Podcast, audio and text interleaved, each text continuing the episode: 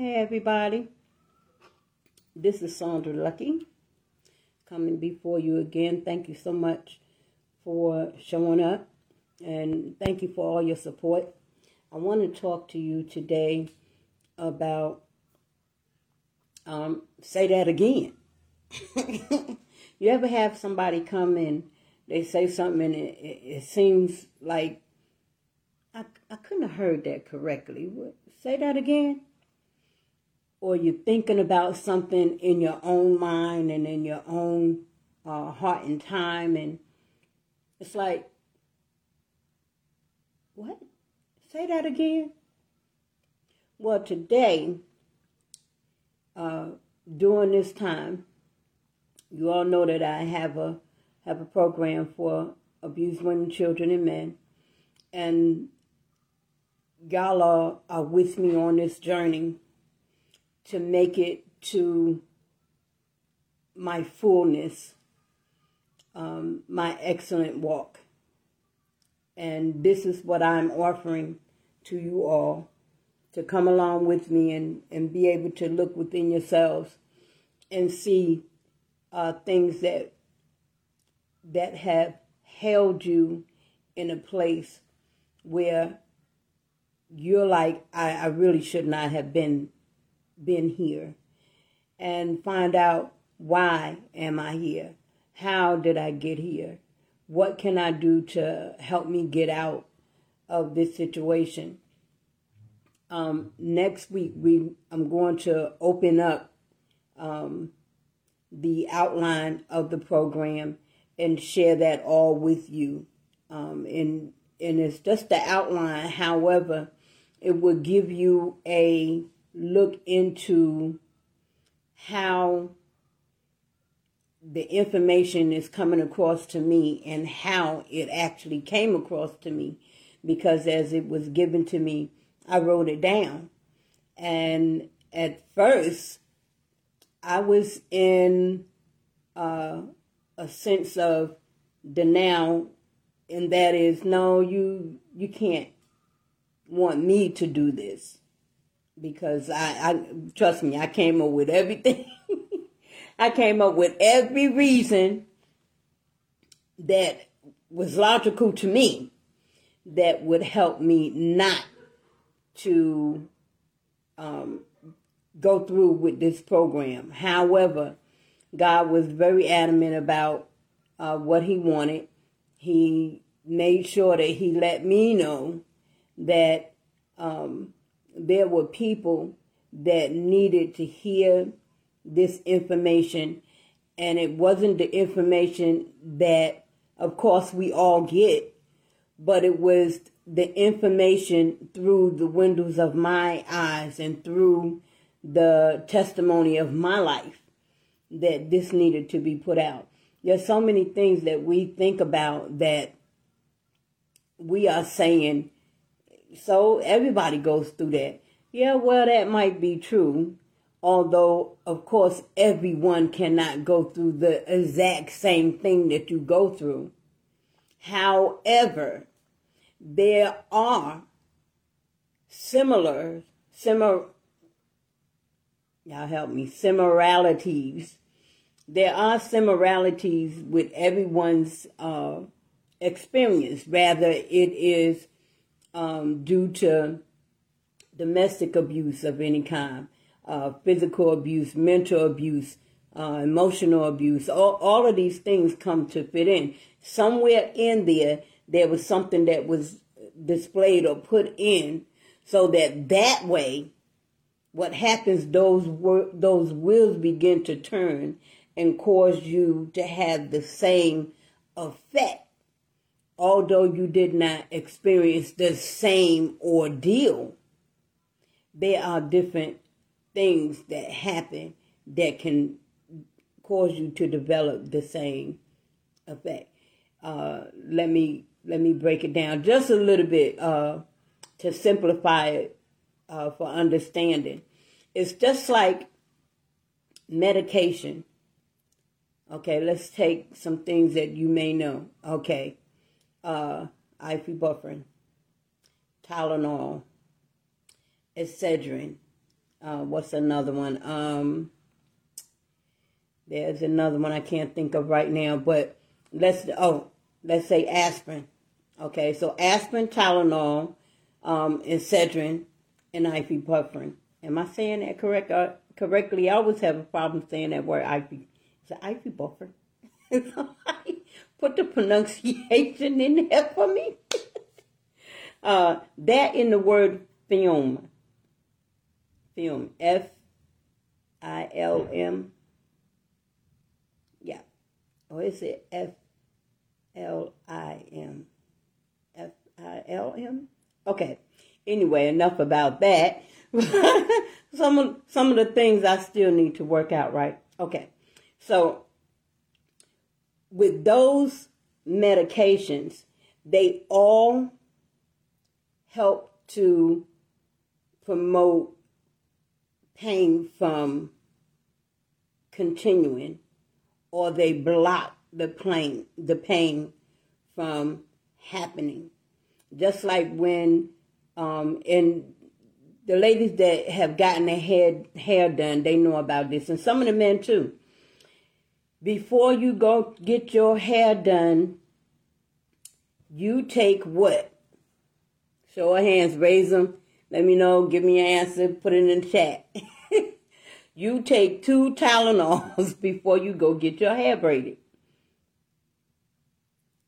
Because it will block the pain. It will help ease any of those effects. So, even though they are different, they promote the same thing, and that is to stop pain, to um, attack pain when it's happening to you.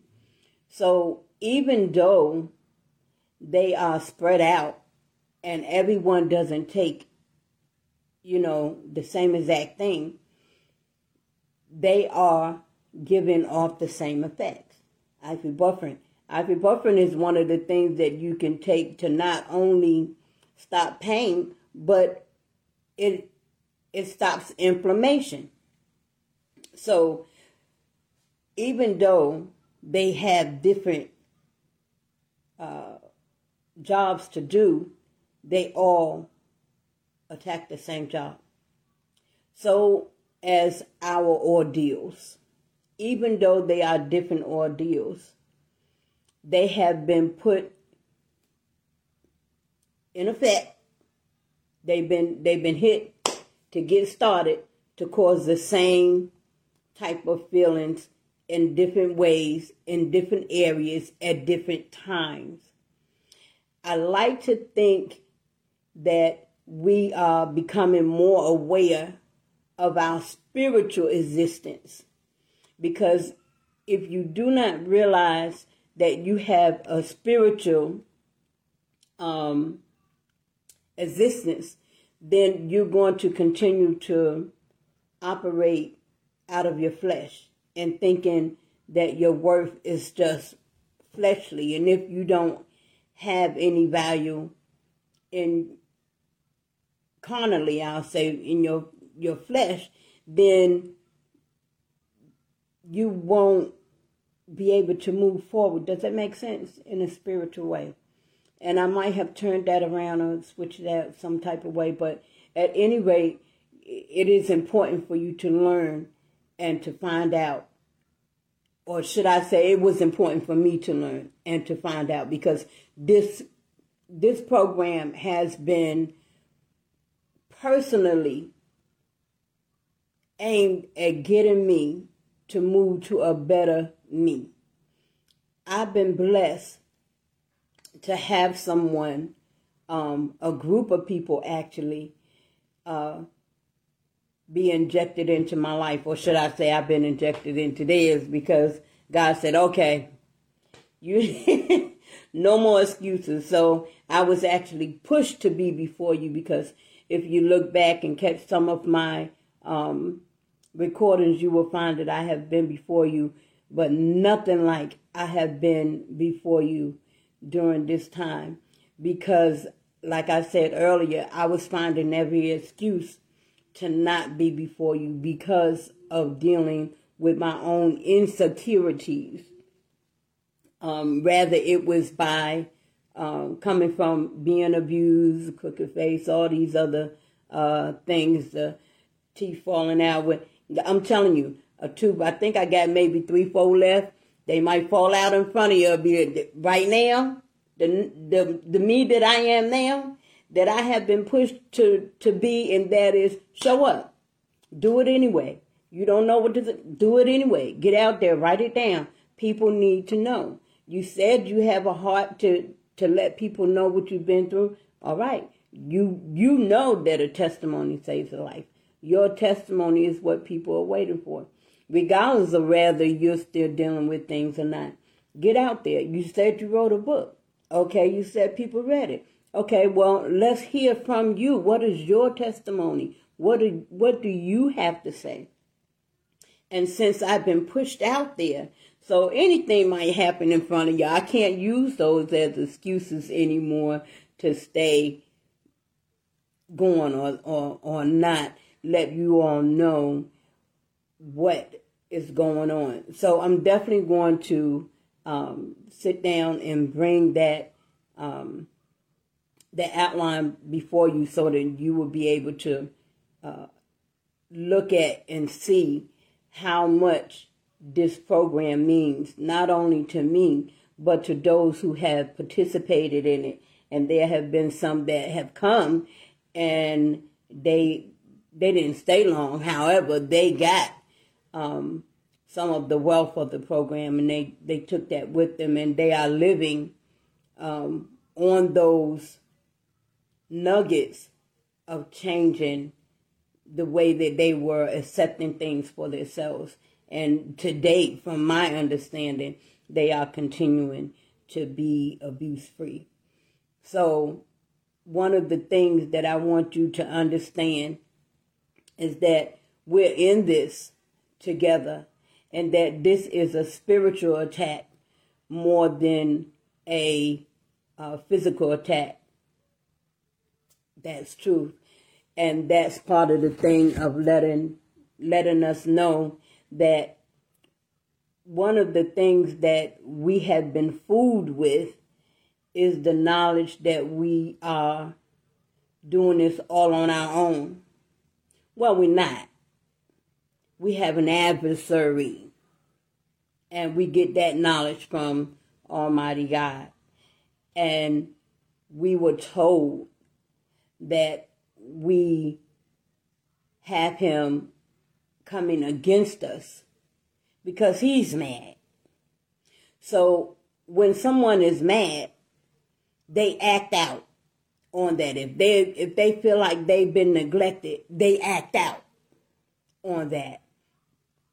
So there's a lot of things that come into play with say that again.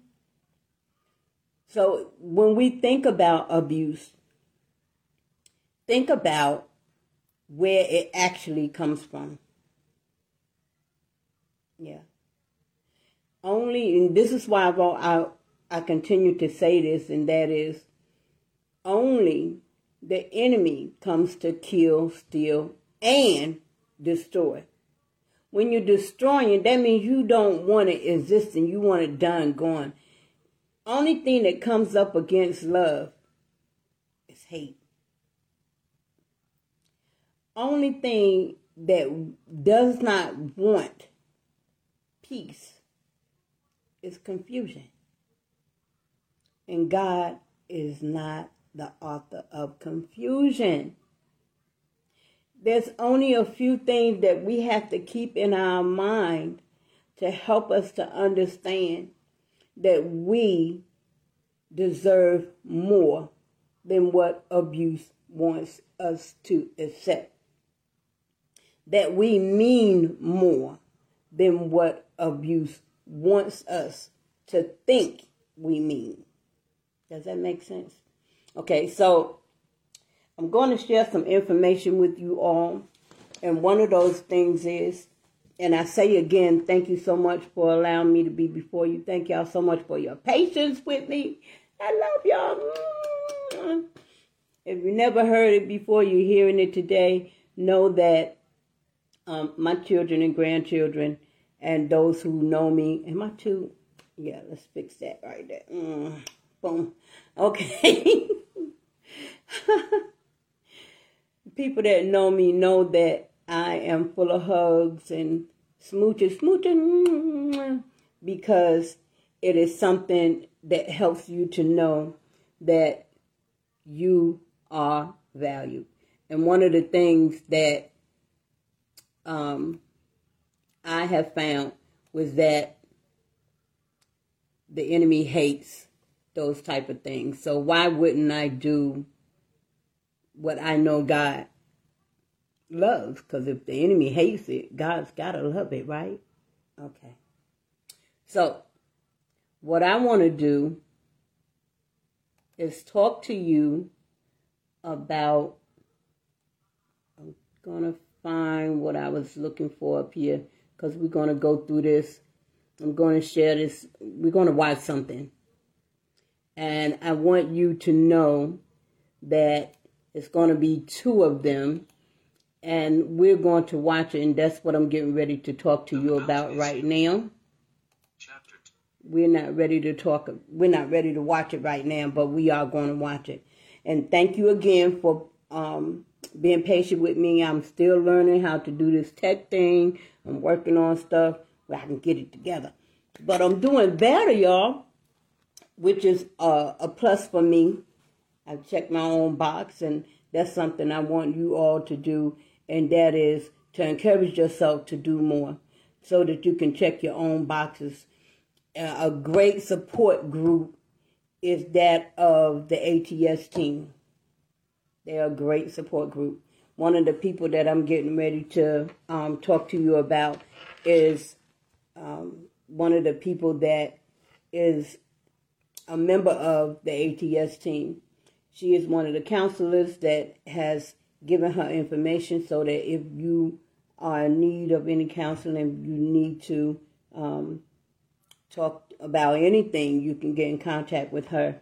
So I'm going to give you these uh, this information right quick. So hopefully you have a pen and paper available so that you can write this information down. It is Spontaneous Queen. And you can reach her at 281 806 53. I mean, yeah, 5366. Again, that contact number is 821. I mean, 281. I'm just messing it all up, y'all. Scratch it. Scratch it. Let me fix my face to fix, say this right. Okay. Reach Spontaneous Queen at 281 806 5366. Gotta get rid of this nervousness, y'all. But I'm still here. I'm doing it. You heard me? Sometimes I look and I'm like, eh, yeah, you need to do better. But I'm here. Like I said, the ATS and his team has pushed me out and said, let's get it moving. Let's get it moving. And I have been transparent with you all and let you all know that there's a force that is working behind them that is helping me to get where I need to go and which is one of the reasons why I continue to tell you all about them. And that is because anytime you find someone that is helping you, you want that help for someone else. True? Okay. Which is why you continue to hear me mention them. As I get um, better at doing things, I will have uh, better information. That's that's fact. Um, again, the number for Spontaneous Queen, which is one of the counselors that you can reach, is her phone number is 381, I mean 281 806 5366.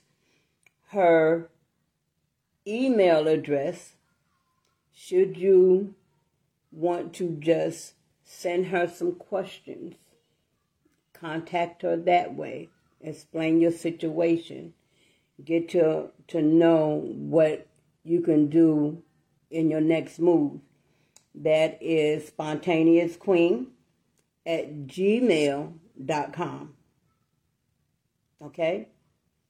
If you are in immediate danger and if you want to contact someone that is going to help you get to a better place than where you are now, there is a hotline for domestic abuse that is 1 800 799 723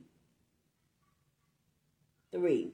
Again, 1 800 799 7233. And you can also text to 88788 the word start. S T A R T. You can text the word start to 88788. And again, I will repeat uh, Reaching Spontaneous Queen. You can also reach her on Facebook, Instagram, and I'm sure she's on some other places, uh, YouTube also. Um, definitely reach out to her. Her email address is spontaneous queen, S P O N T A N E O U S Q U E E N at gmail.com. And her contact number is 281 806 5366. So make sure you contact her and um, let her know what's going on because she can definitely help you. She will uh, show you the, the next best step to take. So, one of the things I want to talk to you about today would being able to say, say that again, is the information that we went over last week and the week before, prior to that week. And that is all of the things that cause an incubation for doubt, fear, that gives birth to guilt, unworthiness, that give that that makes you or causes you to give your blessings away, um, which gives birth to complaining, which gives bless to which gives birth to inferiority. All of these things, all of these together, put on you the feeling of undeservingness which ends up giving you that worthless feeling. And all of these things, I would love to know that you are writing them down. Um, definitely, it would be in your best favor. Your best favor it would be in your favor to write these things down so that you will be able to look at them and see where you are being affected by any of these things. Doubt, fear, uh, guilt, unworthiness, inferiority, um, undeservingness, and worthlessness, so that you can find out where you can tweak your life, where you can set it up where you can get the best of who you are and what you are putting out, not just for someone else, but for yourself. Because all of these things hold you back if you go on um, the site where Spontaneous Queen is doing a book review, and the book review is called The Mountain is You. When I tell you, this is awesome, which is what we are going to look at no today. Okay? So I'm going to get ready to to share this with you and we're going to go over chapters 2 and chapter 3.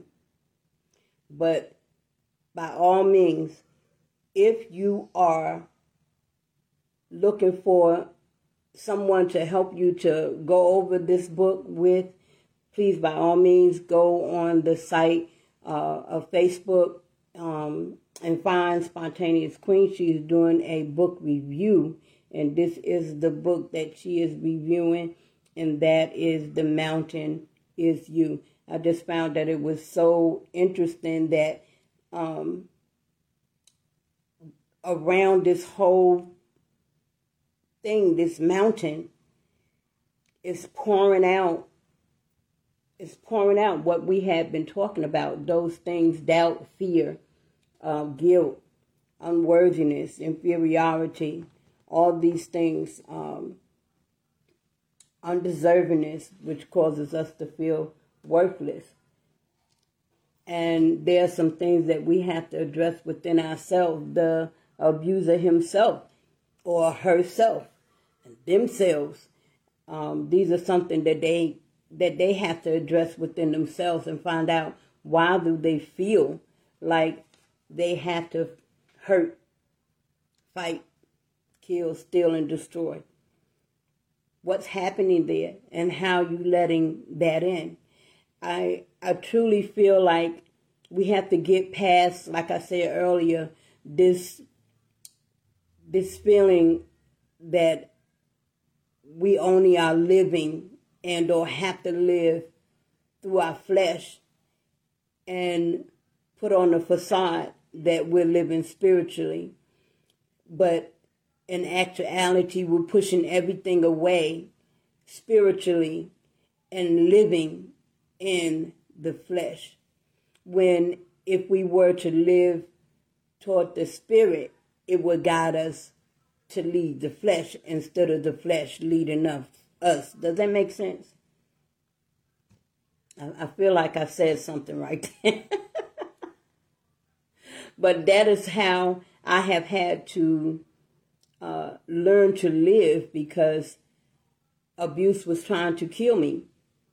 When God came and told me, I know the plan that I have for you, and it's to prosper you, not to hurt you but abuse was trying to kill me, steal my life, and destroy my life.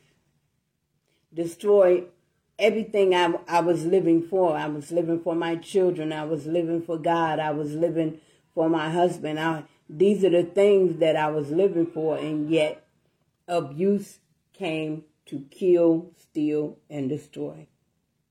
So, this book, The Mountain is You, I wanted us to um, go into it. So I'm going to go over these. Some, well, we're going to read. Well, I'm not going to read it. we're going to look at this uh, chapters uh, two and three because they are hard hitting. And for the rest of it, I certainly hope that you all will uh, catch up with uh, Spontaneous Queen. Go on her site uh, Facebook, and you can find her doing that book review. So if you give me a short, just like you have been uh, with me and patient with me uh, to set up. One day I'm gonna have a remote control, y'all. I'm gonna put this camera on and that camera on. I'm gonna be like this and that. Y'all watch out. But y'all keep hanging with me, okay? Bet mm, you and I will never. Okay, I'll be right back. Y'all gonna count like we did last time? Okay, let's get it crack-a-lacking. Get this started. I'm so excited. Ooh, y'all, when I heard this. I certainly hope y'all have a pen and paper ready. Y'all don't have to be in the dark about anything, truth be told. So let's get some light on our lives and change the course for ourselves so that we will be more than conquerors and that we can be able to not only plant better but be conquerors. Can we do that? Can y'all see that?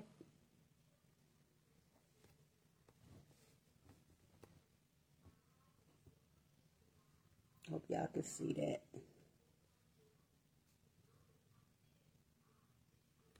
Think, uh, let's see if I can make this just a little bit more visible for you all. Let's see. It looks like you're not able to see the writing. Hmm.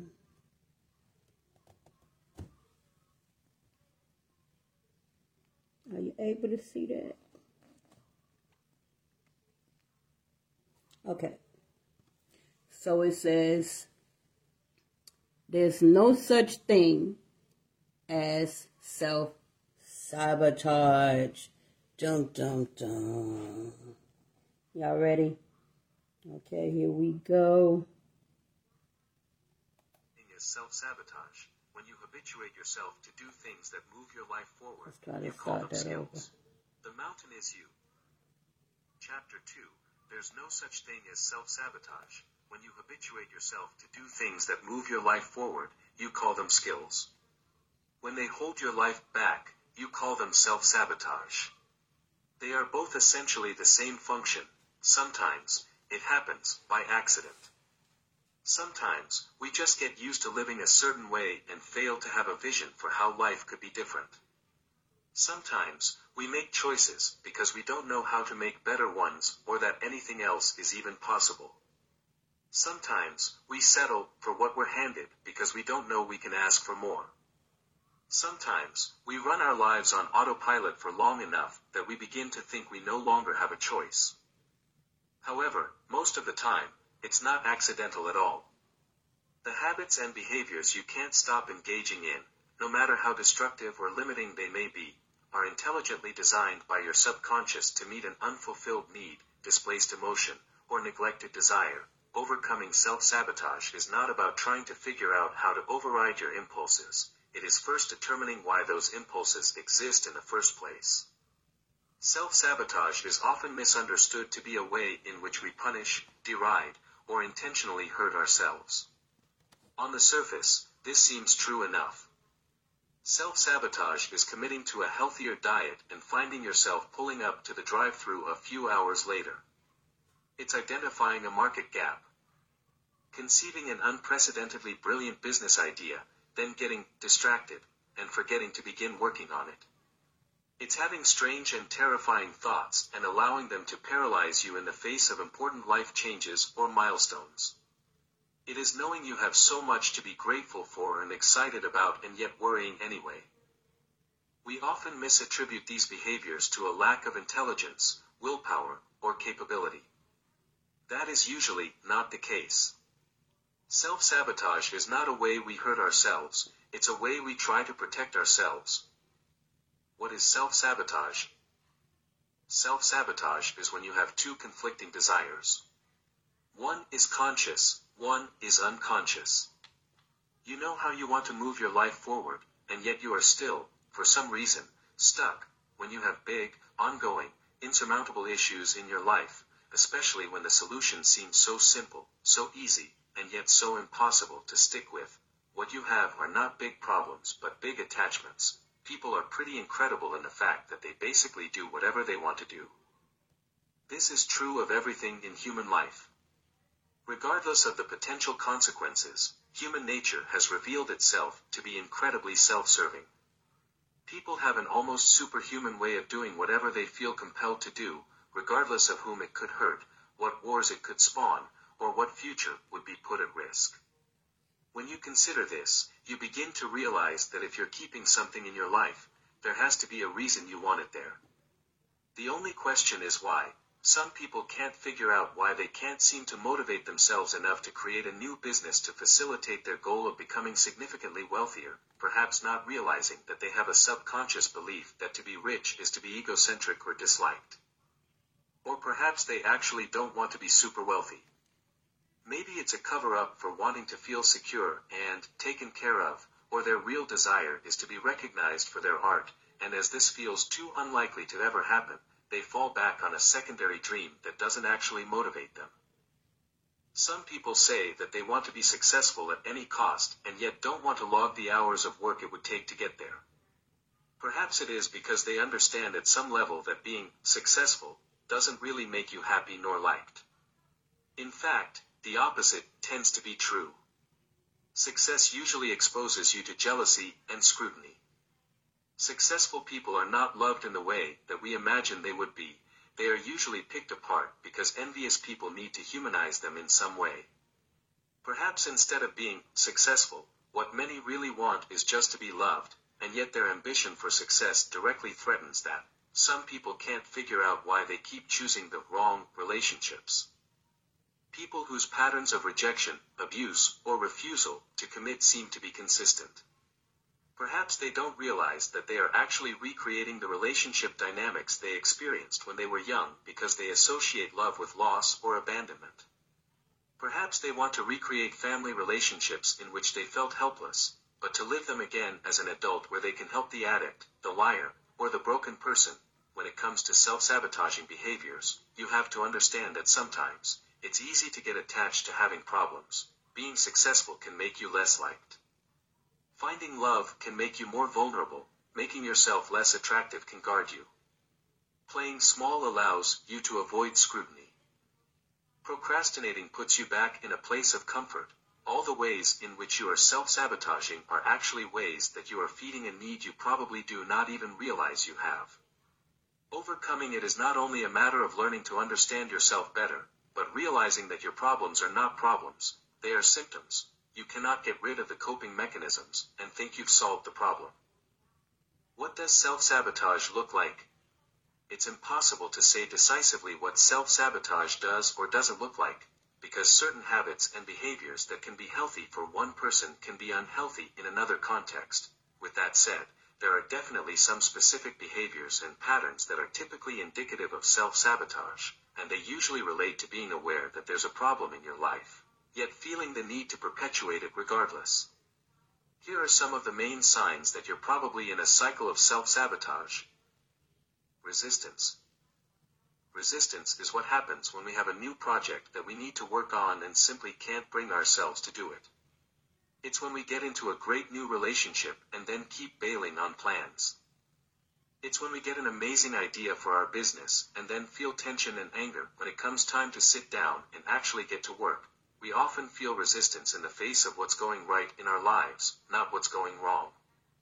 When we have a problem to solve, resistance is usually nowhere to be found. But when we have something to enjoy, create, or build, we are tapping into a part of ourselves that is trying to thrive instead of just survive, and the unfamiliarity can be daunting. How to resolve this? Resistance is your way of slowing down and making sure that it's safe to get attached to something new and important. In other cases, it can also be a warning sign that something isn't quite right, and you might need to step back and regroup. Resistance is not the same thing as procrastination or indifference and shouldn't be treated as such. When we are experiencing resistance, there is always a reason, and we have to pay attention. If we try to force ourselves to perform in the face of resistance, it usually intensifies the feeling, as we are strengthening the internal conflict and triggering the fear that's holding us back in the first place. Instead, releasing resistance requires us to refocus. We have to get clear on what we want as well as when and why we want it. We have to identify unconscious beliefs that are preventing us from showing up, and then we have to step back into the work when we feel inspired.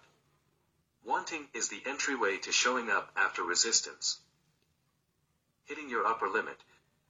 As discussed before, there is only a certain amount of happiness that most of us will allow ourselves to feel. Gay Hendricks calls this your upper limit. Your upper limit is essentially the amount of good that you're comfortable having in your life. It is your tolerance and threshold for having positive feelings or experiencing positive events when you begin to surpass your upper limit. You start to unconsciously sabotage what's happening in order to bring yourself back to what's comfortable and familiar. For some people, this manifests physically, often as aches, pains, headaches, or physical tension. For others, it manifests emotionally as resistance, anger, guilt, or fear, it might seem totally counterintuitive, but we are not really wired to be happy, we are wired to be comfortable, and anything that is outside of that realm of comfort feels threatening or scary until we are familiar with it. How to resolve this? Hitting your upper limit is a really great sign. It means that you're approaching and surpassing new levels of your life, and that is first and foremost something to congratulate yourself for. The way you resolve an upper limit problem is by slowly acclimating yourself to your new, normal, instead of shocking yourself into big changes, allow yourself to slowly adjust and adapt. By taking it slow, you are allowing yourself to gradually reinstate a new comfort zone around what you want your life to be. Over time, you gradually shift your baseline to a new standard. Uprooting. Uprooting happens when someone finds themselves jumping from relationship to relationship or changing their business website again and again, when they really need to focus on confronting relationship issues when they arise or taking care of clients they already have. In uprooting, you are not allowing your. I just want to jump in right here and ask Is there anything that you can come up with in your own lives that you actually see happening in your life that will help you to deal with the things that are are not stable because this is what we're talking about being able to get that done does that make sense? Being able to not keep jumping from thing to thing to thing to thing to thing, but to find out why you're jumping from thing to thing to thing to thing to thing, including, uh, like what was said, rather it be customers in a new business, or rather, you know what I mean? Being able to have this information for yourselves. I found this, oh my God, this is so good. Let's continue. Self to blossom. You are only comfortable with the process of sprouting. It might be constantly needing a fresh start, which is often the result of not having healthy ways to deal with stress or struggling with conflict resolution. Uprooting can be a way of diverting attention from the actual problems in your life, as your attention must go toward re-establishing oneself at a new job or in a new town. Ultimately, uprooting means you are always just beginning your new chapter, but never really finishing it. Despite your efforts to keep moving on, you end up more stuck than ever before. How to resolve this? First, recognize the pattern. One of the primary symptoms of uprooting is not realizing that one is doing it. Therefore, the most important step is to become aware of what's happening. Trace back your steps over the past few years. How many places have you moved or worked? Then figure out what is driving you away from each new thing you find, Next, you need to get clear on what you really want. Sometimes, uprooting occurs because we step too quickly toward what we think we want, only to find that we didn't think it through and don't really want that thing very much. Clarity is key, because you're thinking long term now. What would it look like to choose one place to live, then build connections there? What would it look like to work at the same place and move up in your position or build your business? Remember that healing from an uprooting pattern is not about settling for something you don't want, nor is it about staying in an unsafe or unhealthy situation because you don't want to move again. It's about getting clear and determined on what's the right path for you, and then making a plan for how you can thrive, not just survive. When the moment comes that you would typically flee, confront the discomfort and stay where you are. Figure out why you are uncomfortable getting attached to one thing or another, and determine what a healthy attachment would look like for you.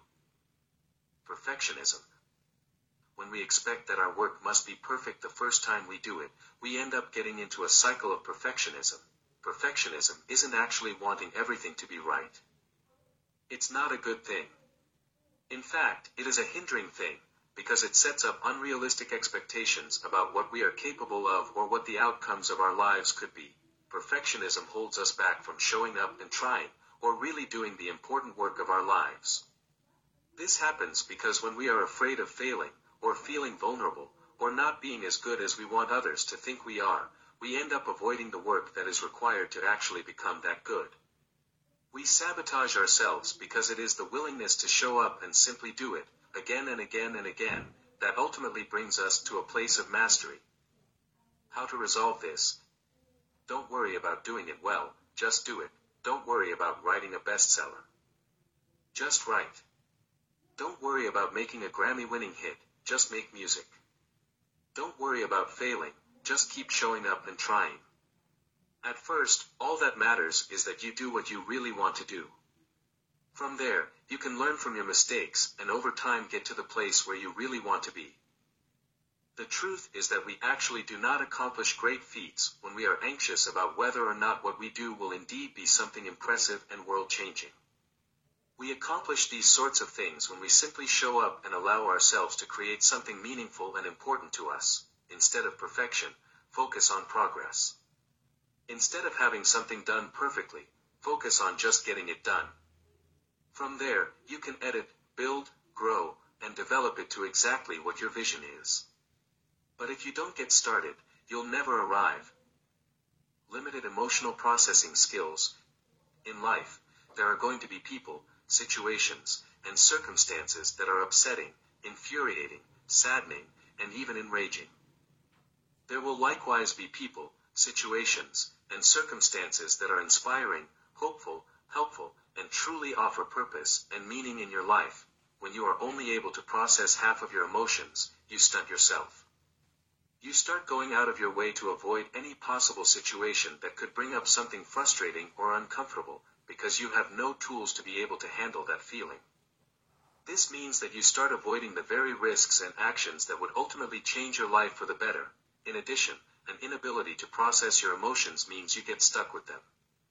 You sit and dwell on your anger and sadness because you don't know how to make them go away. When we can only process half of our emotions, we ultimately only live half of the life we really want to. How to resolve this? Healthy emotional processing looks different for everyone, but generally involves these steps. Get clear on what happened, validate your feelings, determine a course correction. First, you need to understand why you're upset or the reason why something is bothering you so much. Without clarity on this, you'll continue to waste your time mulling over the details without really understanding what's hurting you so much. Next, you have to validate how you feel. Recognize that you are not alone. Anyone in your situation would pro- Do y'all get that we sometimes fall short of validating ourselves? we we actually look for someone else to validate us, to validate our feelings, to validate what we want. But we can do that. I love how this helps us to understand that we are worth validating, which is why um, I love the fact that God has given me this task to uh, attack abuse because it's self abuse to ignore and not to validate ourselves. Probably feels similarly, and does, and that what you feel is absolutely okay. In doing this, you can allow yourself a physical release such as crying, shaking, journaling about what you feel, or talking to a trusted friend. Once you are clear on what's wrong and have allowed yourself to fully express the extent of your emotions, you can determine how you will change your behavior or thought process so that you get an outcome that you really want in the future justification. Your life is ultimately measured by your outcomes, not your intentions. It is not about what you wanted to do or would have done, but didn't have the time. It's not about why you thought you couldn't, it's just whether or not you eventually did. When you're in a pattern of self-sabotaging behavior, you're often treating those excuses the same way you would treat measurable outcomes. You're using them to make yourself feel momentarily satisfied, using them as a replacement for the accomplishment itself. When we have a goal, dream, or plan, there is no measure of intent. It is only whether you did it or did not. Any other reason you offer for not showing up and doing the work is simply you stating that you prioritize that reason over your ultimate ambition, which means that it will always take precedence in your life. You may also be using excuses to help navigate away from uncomfortable feelings that are ultimately necessary for your growth. How you resolve this? Start measuring your outcomes and focusing on at least doing one productive thing each day. It's no longer about how many days you really wanted to go to the gym, it's about how many days you did. It's no longer about wanting to show up for your friends, it's whether or not you did. It's no longer about the great ideas you had about how to change your business, it's about whether or not you did. Stop accepting your own excuses. Stop being complacent with your own justifications. Start quantifying your days by how many healthy, positive things you accomplished, and you will see how quickly you begin to make progress. Disorganization. By leaving Sounds like to me we have to be rewired to be responsible for ourselves. Is that what it sounds like to y'all? Y'all let me know in the chat. Okay, but yeah, just saying. Our lives and spaces in disarray, we are not just mindlessly forgetting to take care of our surroundings. We are often actually creating distractions and chaos that serve an unconscious purpose. A clean, organized space, both for work and for living, is essential to thriving. This means a tidy home, clothes that are easy to reach and put together each morning, a clean kitchen, and an organized desk. Paperwork should be filed in one space, your bedroom should be calming. And everything should have a home that it can return to at the end of the day. Without cleanliness, we create fewer opportunities for ourselves. Nothing positive, nor beautiful, flows from chaos. Deep down, we know this. Often, when we are self-sabotaging through disorganization, it is because when we are very clean or organized, we get an uneasy feeling. That uneasy feeling is what we are trying to avoid, because it is the recognition that now that everything is in order, we must get to work on doing what we need to do or who we want to become. When we leave our spaces messy, we are always a few tasks or priorities away from stepping out and showing up. How to resolve this? Like anything, you need to start slow and adjust yourself over time. To declutter and reorganize, start with one room, and if that is too much, try one corner, drawer, or closet. Work on that, and only that, and then implement a routine that maintains the organization. From there, start arranging your space so that it works for you, not against you. Put something soothing on your bedside table, like a diffuser, or create an organized family calendar in the kitchen so appointments and schedules are visible to others. If you have trouble with the mail being disorganized, create a spot for it to go when it comes in each day. If you have trouble with laundry being disorganized, create a system for it and decide on a day or two that you do the wash and do it in bulk. You must slowly let yourself get used to working at a clean desk, and eventually it will become second nature you'll begin to realize that you also feel so much less stressed and much more in control of your life. It is very hard to show up as the person you want to be when you are surrounded by an environment that makes you feel like a person you aren't. Attachment to what you don't really want. Sometimes, your dreams for your life are adopted from other people's preferences. In other cases, you determine what you want and then you outgrow your old ambitions. Sometimes, we fight endlessly to try to force ourselves to want something that we do not really want, and it always leaves us empty, because it. Do y'all understand why this is important to be listening to? I had to look within myself and find these things. Remember that this program is about um, people who have either been abused have come close to being abused, have some friends or relatives or anyone that they may know who has been abused or is in that situation. These things help us to understand why we are dealing with abuse.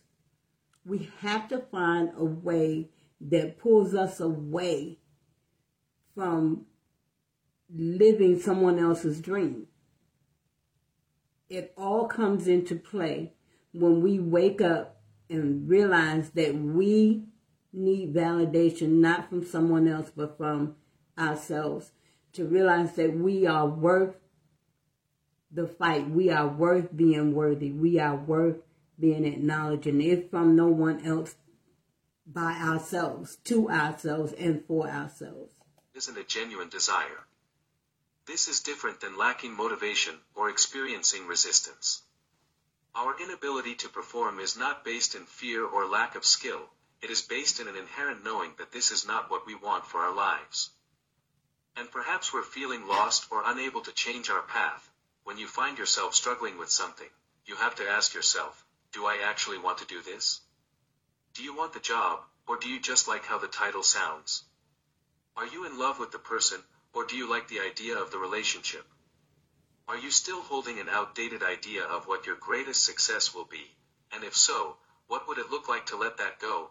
At the end of the day, self-sabotage sometimes functions to show us that we aren't quite on the right path yet, and that we need to reevaluate to determine what would feel best for our lives, even if that means we disappoint some people or even our younger selves. We do not have to live the rest of our lives trying to achieve some measure of success we thought was ideal, and we were too young to understand who we even were. Our only responsibility is to make decisions for the person we have become. How to resolve this? Be willing to accept that maybe your success story doesn't look the way that you once thought it might. Maybe the kind of success you're really hungry for is to feel at peace each day, or making your life about travel instead of work. Maybe it's about having thriving friendships or a happy relationship. Maybe the business you got into 10 years ago isn't the business you want to be in forever. Maybe the work you thought you'd love isn't coming as naturally to you as you'd hoped. When we let go of what isn't right for us, we create space to discover what is. However, doing so requires the tremendous courage to put our pride aside and see things for what they really are. Judging others. We all know that gossiping, or judging other people's lives and choices, is not a healthy or positive way to connect with other people. However, it does far more damage than we realize, as it sets up barriers to our own success. If we feel bad about not being as successful as another person, we might try to find something negative about them to make ourselves feel better. If we do that every time we come across a person who is more successful than we are, we begin to associate that level of success with being disliked. When it comes time for us to take action to move our lives forward, we're going to resist doing it, because becoming more successful will create a breach in our self-concept. In other cases, you might have heard people you grew up around villainizing others who had money. They might have said things like, ugh, rich people are the worst. Maybe they chalked all wealthy people up to being morally corrupt. This sweeping characterization sealed itself in your subconscious, and now you find yourself sabotaging your own attempts to become financially healthy, because you associate it with guilt and being disliked. When we set up judgments for others, they become rules that we have to play by, too. By judging others for what we don't have or because we envy them, we sabotage our own lives far more than we ever really hurt anybody else. How to resolve this? Many people say that you have to love yourself first before you can love others, but really, if you learn to love others, you will learn to love yourself, practice non-judgment through non-assumption. Instead of reaching a conclusion about a person based on the limited information you have about them, consider that you're not seeing the whole picture and don't know the whole story. When you are more compassionate about other people's lives, you become more compassionate about your own. When you see someone who has something you want, congratulate them, even if it feels hard at first. It will extend back and open you up to receiving it as well, Pride. Pride is often involved in many of our worst decisions. Sometimes, we know a relationship is wrong, but the shame of leaving seems worse than staying. Sometimes, we start a business and realize we don't really like it very much or refuse to accept that we need to change or ask for help. In these cases, our pride is getting in the way. We are making decisions based on how we imagine people view our lives, not how they actually are. This is not only inaccurate, but it is also very unhealthy. How to resolve this? To overcome our attachment to pride, we have to start to see ourselves more wholly and honestly. Instead of thinking that we need to prove to everyone around us how perfect and flawless we are, we can imagine ourselves more realistically, as people who, despite our weaknesses, are trying our best. In the end, it looks far worse to hold on to what's wrong, because you care about what others think than it is to let go, because that's what's right for you. People will respect you far more if you can acknowledge that you are an imperfect person, like everyone else, learning, adapting, and trying your best. In reaching this mindset, you also open yourself up to learning. By not assuming you know everything or that you need to seem perfect, you can admit when you're wrong, ask for assistance, and lean on others sometimes. Basically, you open yourself back up to growth, and your life is better for it over the long term. Guilt of succeeding. In a world of so much pain, horror, and misfortune, who are we to have happy, abundant lives, that's the thought process that so many people go through. One of the biggest mental barriers people face is the guilt that comes with finally having enough or more than one needs. This can come from many different sources, but it ultimately boils down to feeling as though you don't deserve to have it. This feeling often comes up when we start to earn more money or have nicer things.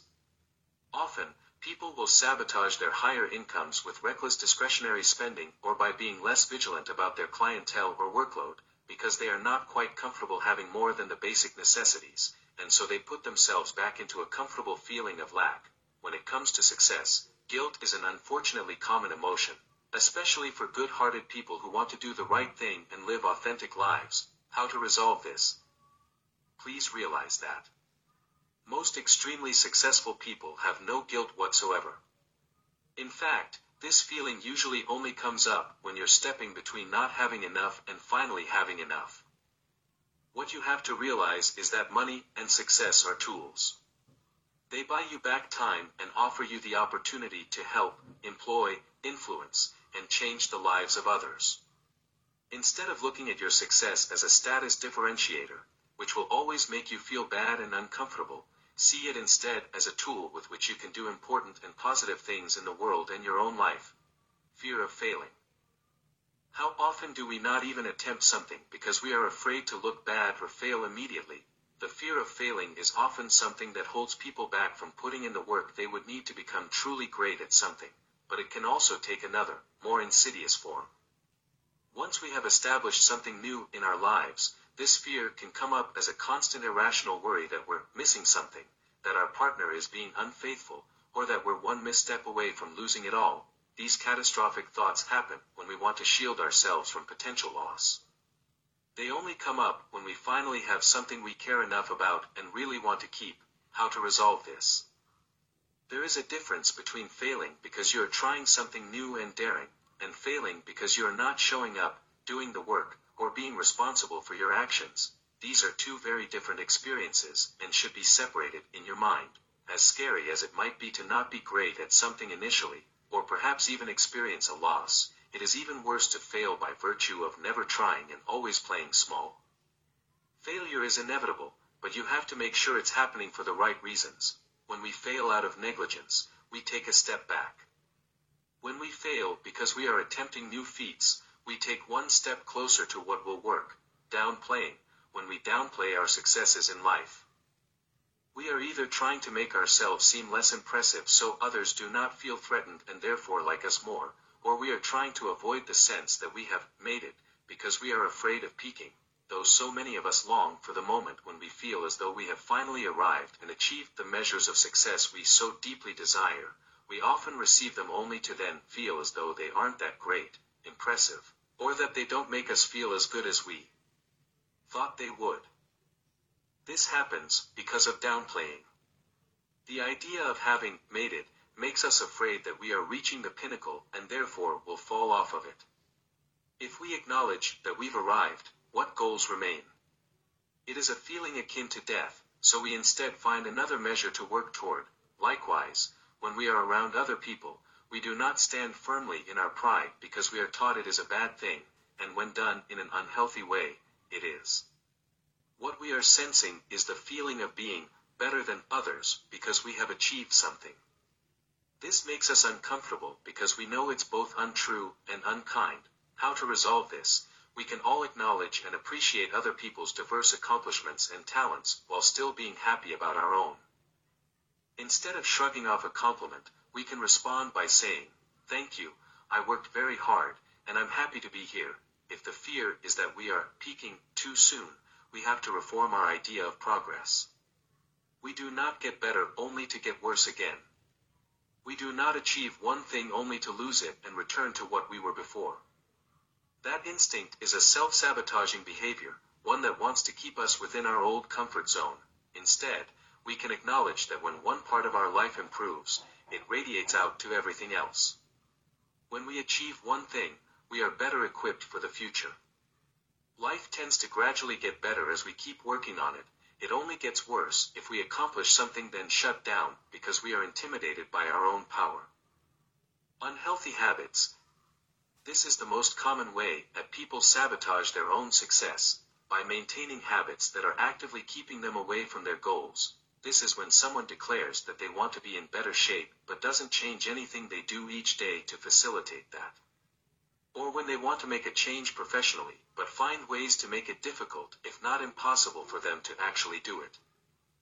At the core of all these behaviors is the fact that one part of our psyche understands that we should be evolving and moving forward with our lives and another part is intimidated by the potential discomfort it would bring. Usually, this culminates in so much inner tension and frustration that a breaking point is reached, and changes are made from there. However, the goal is to not have to get to a crisis point in your life before you can become aware of the ways you're holding yourself back from living peacefully and comfortably. How to resolve this Define health on your own terms. What does a healthy life look like for you? How would it make you feel, and what would you be doing? It is difficult to look solely to anyone else's definition of healthfulness. Particularly because we are all different people with varying needs, preferences, and schedules. Instead, figure out what makes you feel best. Decide what combination of healthy eating, exercise, and sleep is right for you, and stick to it. Like so many things, healthy habits are best established gradually. Instead of trying to force yourself to take an hour at the gym at 6 a.m., try instead to do 15 minutes, or perhaps swap out with a class you really enjoy, or go at a time that works better for your schedule. Make it easy for yourself to succeed. Prep your meals or keep water by your desk so you can sip it throughout the day. Gradually recondition yourself to prefer healthy habits, ones that actually work for your lifestyle. Being busy. Another very common way that people sabotage is by distracting themselves to the point of being completely phased out of their lives. People who are constantly busy are running from themselves. Nobody is busy unless they want to be busy, and you will know that because so many people with extreme. Did y'all get that? How many times have you been busy and you didn't really need to be busy? That's crazy. Extremely hectic schedules would never describe themselves that way.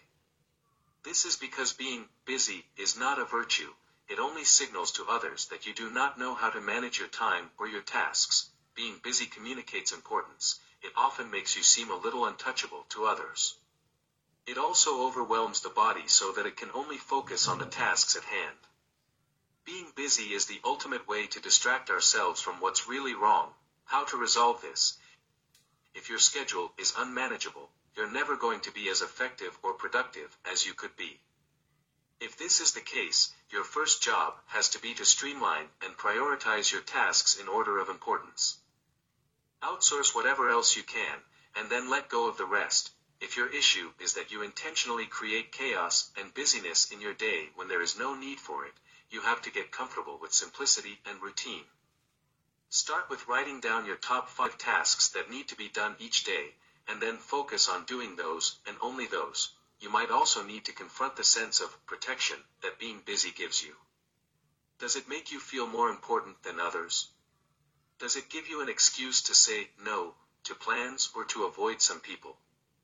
You need to find healthier and more productive ways to cope with these feelings, such as finding genuine self-confidence in what you do by creating something you're proud of. Or getting better at calmly but clearly stating your boundaries and needs in relationships. Spending time with the wrong people. It's true that so much of our lives is shaped by the people we spend them with, and the company you keep is another common way that people self-sabotage. Certainly, you can think of some people in your life who stress you out, make you feel insecure, and yet keep you coming back for more. These relationships exist at the lighter end of the toxicity spectrum, but they are self-defeating nonetheless. If you find yourself preoccupied with a certain friendship or relationship that is making you feel almost addicted to the feeling of being less than or jealous of, you need to gradually phase out of it. You don't need to be mean, rude, or even cut anyone out of your life. You do, however, need to understand that the people you spend the most time with will shape your future irrevocably, and so you must choose them wisely. How to resolve this? Work on building a circle of people who support and inspire you. Who have similar goals and enjoy spending time with you. You should leave a get-together feeling energized and inspired, not exhausted and angry. It takes time to find your group of friends, and you may not discover that all at once. It could start with offering to take someone you admire out for coffee, or reaching out to do something with a person with whom you'd like to reconnect. Slowly but genuinely rebuild your connections, and then foster and care for them as much as you can. Worrying about irrational fears and least likely circumstances. Another very common way that people sabotage without realizing is by preoccupying themselves with fears of worst case scenarios. You're probably familiar with this. At least to some degree, you have a weird or highly unlikely thought that evokes a deep sense of dread, fear, and series of doomsday scenarios in your head. You then keep coming back to it to the point that it even controls some part of your life. Irrational fears, especially the kind that are least likely to become reality, are often what we project real fears onto. These irrational fears are safe, because deep down we know they aren't going to happen. They are placeholders, a way for us to express the feeling we really have onto something we know isn't going to happen. When you find yourself in a fear cycle, constantly repeating some strange, random, or unimportant one-off circumstance or situation that has a very low probability of becoming reality, ask yourself if you have any feelings about something related that is actually valid. For example, if you get anxious about being a passenger in a car, consider if your fear is of moving forward or being out of control. Or, if you're anxious about being fired from your job, the fear might really be the idea that you aren't worthy of another job or being humiliated by a higher up. How to resolve this, instead of wasting all of your energy trying to control some worst case scenario, consider what the message of the fear may be and what it is telling you that you need in your life. If the fear was an abstract metaphor, what would the meaning be? Is the abrupt loss of income a symbol of your desire for security? Is the fear of the future a symbol for not living fully right now? Is the anxiety about making decisions a symbol for knowing what you really want and being too afraid to choose it?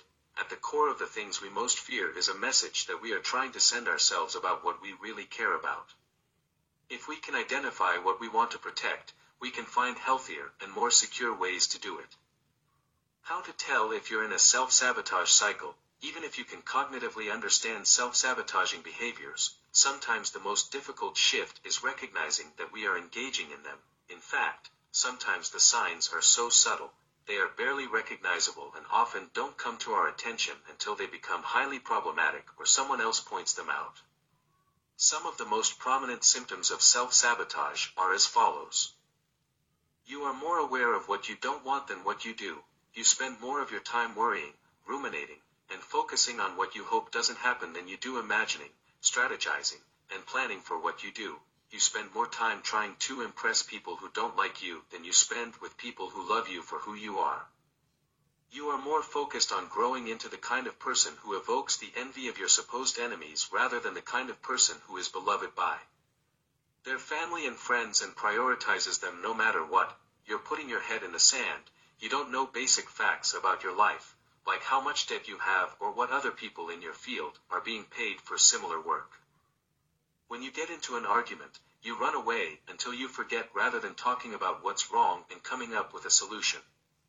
In other words, you are in denial, and so any hope of healing is futile. You care more about convincing other people you're okay than actually being okay.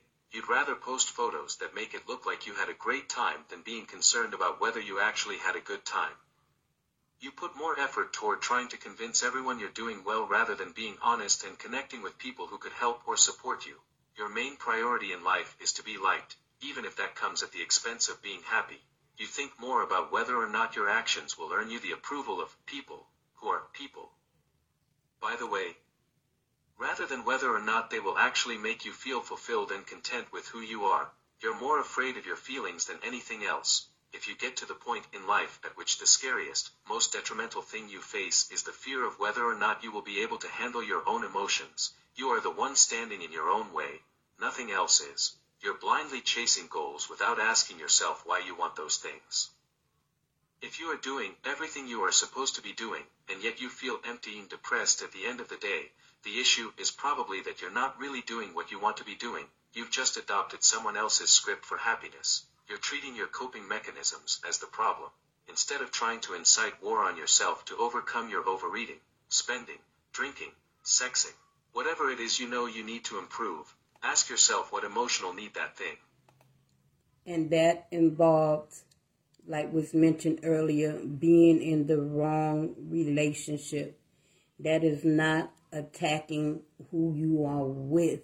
It is attacking the fact of you not realizing how valuable you are, your time is, your love is, your understanding of your own value is.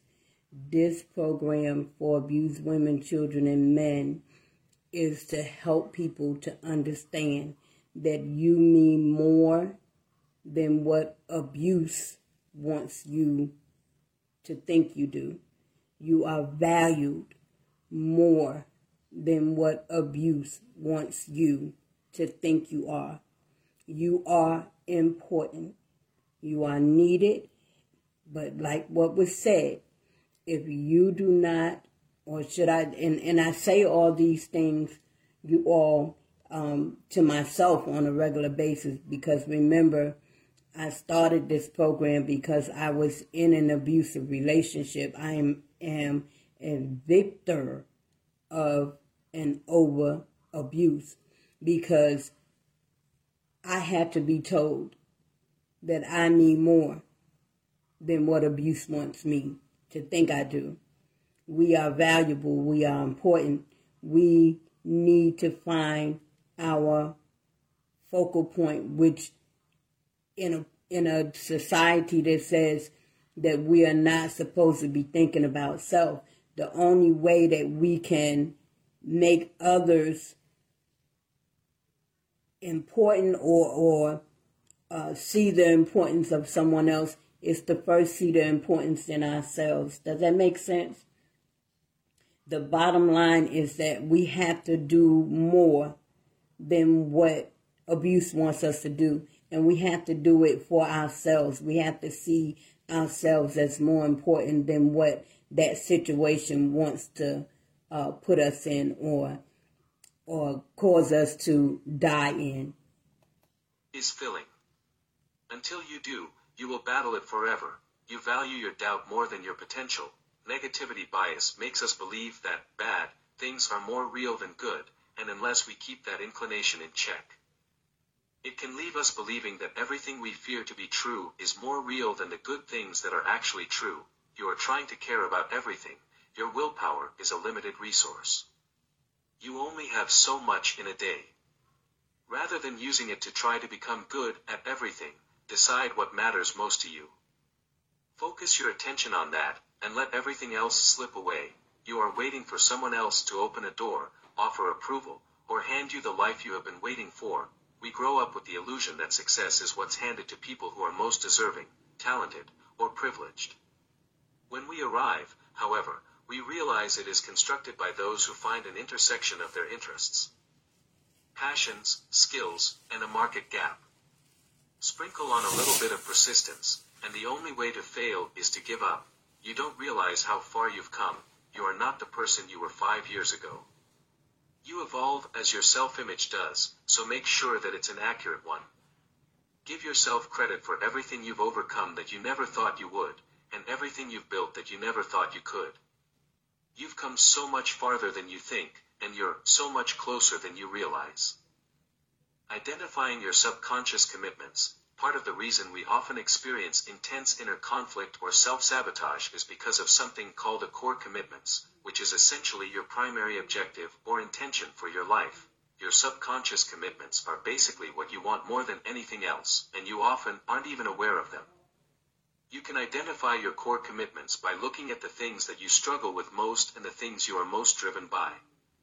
If you can peel back the layers of your motivations toward each, you'll find a root cause. When you find the same root cause for everything, you've found a core commitment. People only seem irrational and unpredictable until you understand what they are fundamentally committed to. For example, if someone has a core commitment to feel free, they may find themselves sabotaging work opportunities in order to achieve that. If someone's core commitment is to feel wanted, they could find themselves in a series of relationships in which they have intense connections but refuse to make commitments out of fear that the spark will fade. If someone's core commitment is to be in control of their lives, they might have irrational anxiety about things that represent a loss of control. If someone's core commitment is to be loved by others, they might pretend to be helpless in certain areas of life, because if they don't need others, they might be left by them. But the most important thing to understand is that your core commitments are actually a cover up for core needs. Your core need is the opposite of your core commitment. Your core need is also another way to identify your purpose. For example, if your subconscious core commitment is to be in control, your core need is trust. If your subconscious core commitment is to be needed, your core need is to know you are wanted. If your subconscious core commitment is to be loved by others, your need is self-love. The less that you feed your core need, the louder your core commitment symptoms will be. If you are a person who needs trust and is therefore committed to staying in control, the less that you believe you are supported, the more your negative coping mechanisms are going to flare up. Perhaps this could happen in the form of disruptive eating patterns, isolating yourself, or hyperfixation on physical appearance. If you are committed to freedom and therefore need a sense of autonomy, the less that you build a life on your own terms, the more you are going to sabotage opportunities and feel drained and exhausted when you should feel happy. The more you lean into fulfilling your core needs, the more your commitment symptoms will disappear. Once you understand what a person really wants, you will be able to explain the intricacies of their habits and behaviors. You will be able to predict down to the detail what they will do in any given situation. More importantly, once you start asking yourself what you really want, you'll be able to stop battling the symptoms and start addressing the only issue that has ever really existed in your life, which is living out of alignment with your core needs and, therefore, your core purpose confronting repressed emotions and taking action. There is a difference between understanding why we self-sabotage and the act of no longer self-sabotaging. This means that once we understand the root and purpose of the behavior, we adjust it. We adapt. Overcoming self-sabotage is not just a matter of understanding why you're holding yourself back, it is being able to take action in the direction that you want and need to, even if it is initially uncomfortable or triggering. This is a very important part of the process, because you are essentially going to be confronting the exact emotions you have been trying to avoid. When you stop engaging in self-sabotaging behavior, repressed emotions that you weren't even aware of will start to come up, and you might feel even worse than you did before. The thing about overcoming self-sabotage is that we don't often need to be told what to do. We know what we want to do, and we know what we need to do. It is simply that we are being held back by our fear of feeling. To begin to unravel this emotional holding pattern, we can work through the following to find more ease and space and freedom while we change our lives. The most common emotions that arise while you're breaking self-sabotaging behaviors, the first feeling you are likely to confront is resistance. This is that generalized sense of being stuck or your body feeling so tense that it is almost hard as though you are hitting a wall. This feeling is usually a masking emotion that is preventing you from actually being aware of the sensations beneath it which are more acute. When you start to feel resistance, you don't want to just push through it. In fact, trying to do that means you'll keep hitting the same wall that you're up against already.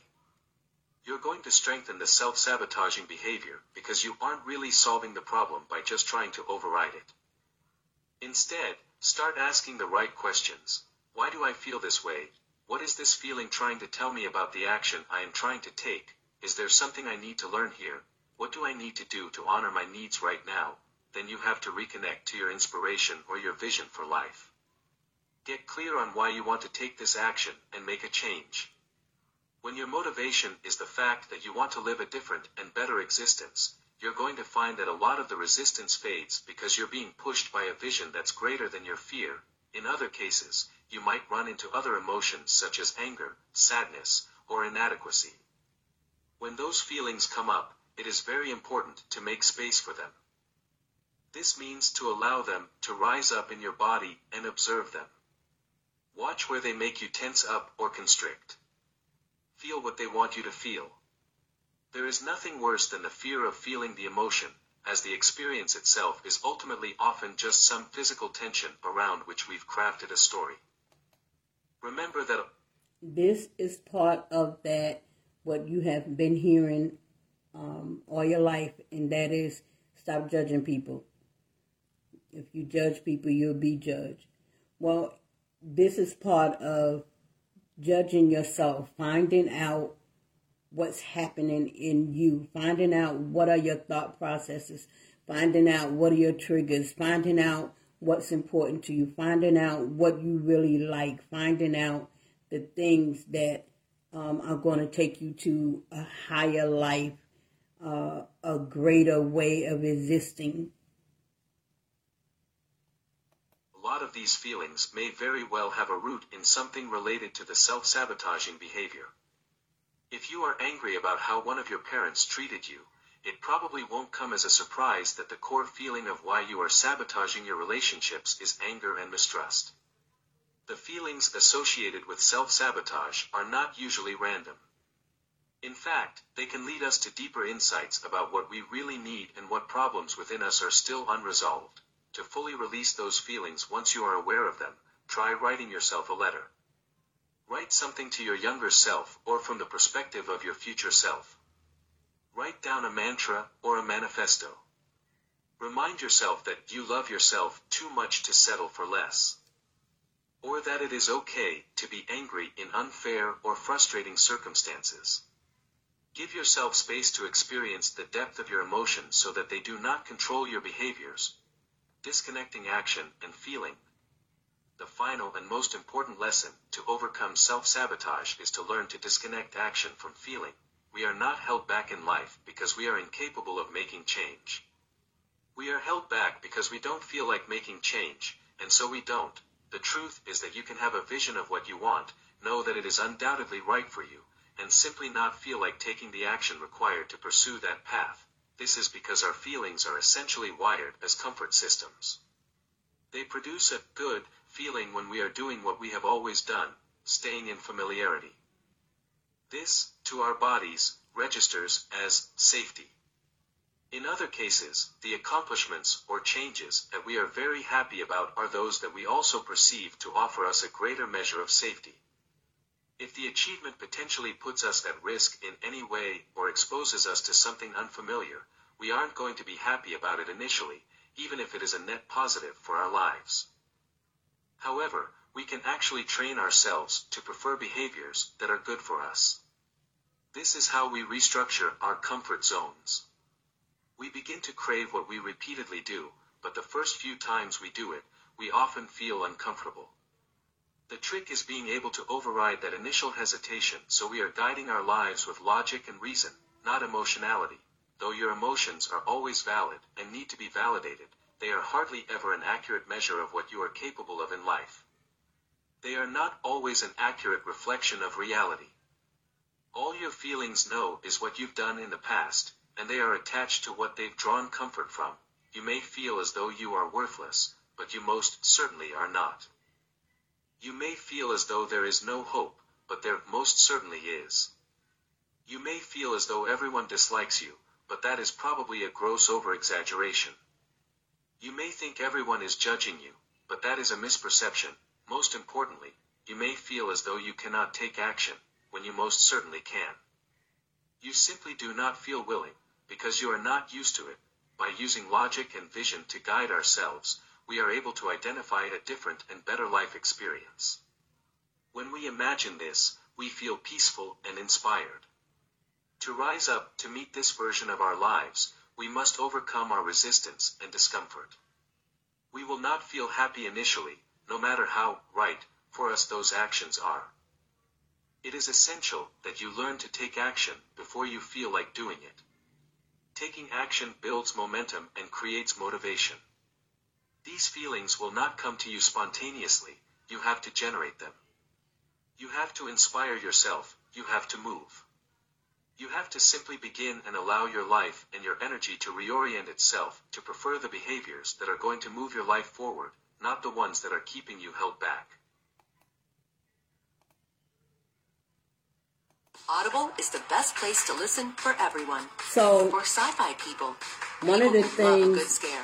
trying to turn this, uh, y'all bear You need with to tell Worry you've been with me long with me, enough. bear with me. The mountain is you.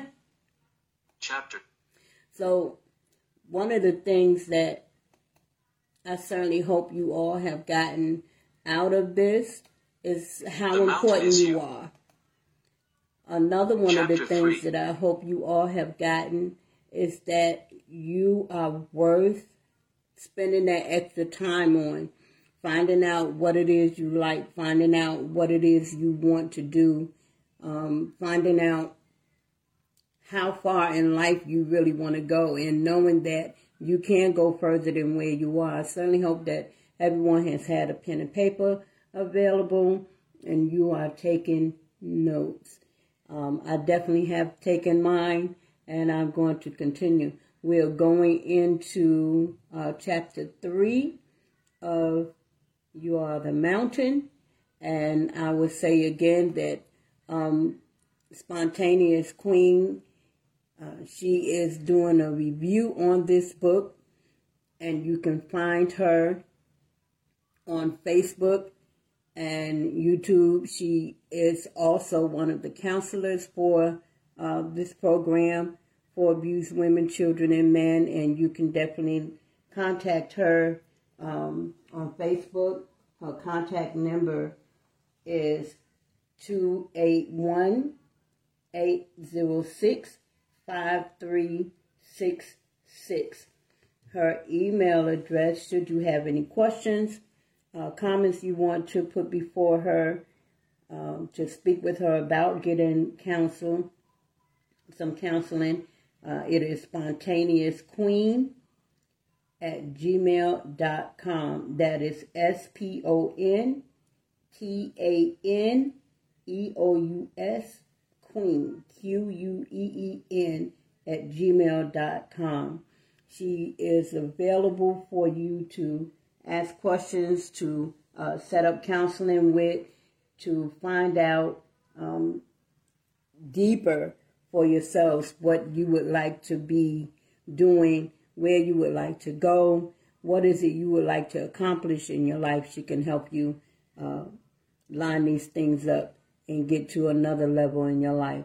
We're going to continue with chapter three. Your triggers are the guides to your freedom. Remember that this program for abused women, children, and men are here to help you get to the best part of you, the most excellent part of you. Your triggers are the guides to your freedom. Now that you have begun to identify your self-sabotaging behaviors, you can use them to uncover deeper and more important truths about who you are as a person and what you really want and need out of life. This is an important part of the process, because overcoming our self-defeating habits is not just about knowing what they are or why we engage in them. It is also about better understanding what our inherent needs are, what we really desire, and how we can use this as a pivot point to begin building a life that is aligned with who we really are and what we are here to do. Our triggers do not actually exist just to show us where we are storing unresolved pain. In fact, they show us something much deeper. Each negative emotion we experience comes with a message, one that we do not yet know how to interpret. This is when a single challenge begins to become a chronic issue. Unable to honor and use the guidance of the emotion, we shut the feeling down, store it in our bodies, and try to avoid anything that might bring it up again. This is when we become sensitive to the world around us, because there are a lot of repressed feelings mounting. On the surface, it seems as though the thing that triggers our emotional response is the problem. It is not. The problem is that we don't know what to do with how we feel and therefore do not have all of the emotional processing skills that we need. When we can identify why something is triggering us, we can use the experience as a catalyst for a release and positive life change. How to interpret negative emotions. Though everyone's particular triggers are unique to them, it helps to better understand the function of some of the feelings that we often condemn. Some of the emotions that are most strongly connected with self-sabotaging behaviors are actually important for us to better understand. It is not about simply getting over them, it is about listening to what they are trying to tell us about our experience. Anger. Anger is a beautiful, transformative emotion. It is mischaracterized by its shadow side, aggression, and therefore we try to resist it. It is healthy to be angry, and anger can also show us important aspects of who we are and what we care about. For example, anger shows us where our boundaries are. Anger also Are y'all getting that? Most times, the abuser is angry, but they are angry about what? This, the mountain is you, is so important. I'm so glad y'all are here to share this with me. helps us identify what we find to be unjust. Ultimately, anger is trying to mobilize us to initiate action.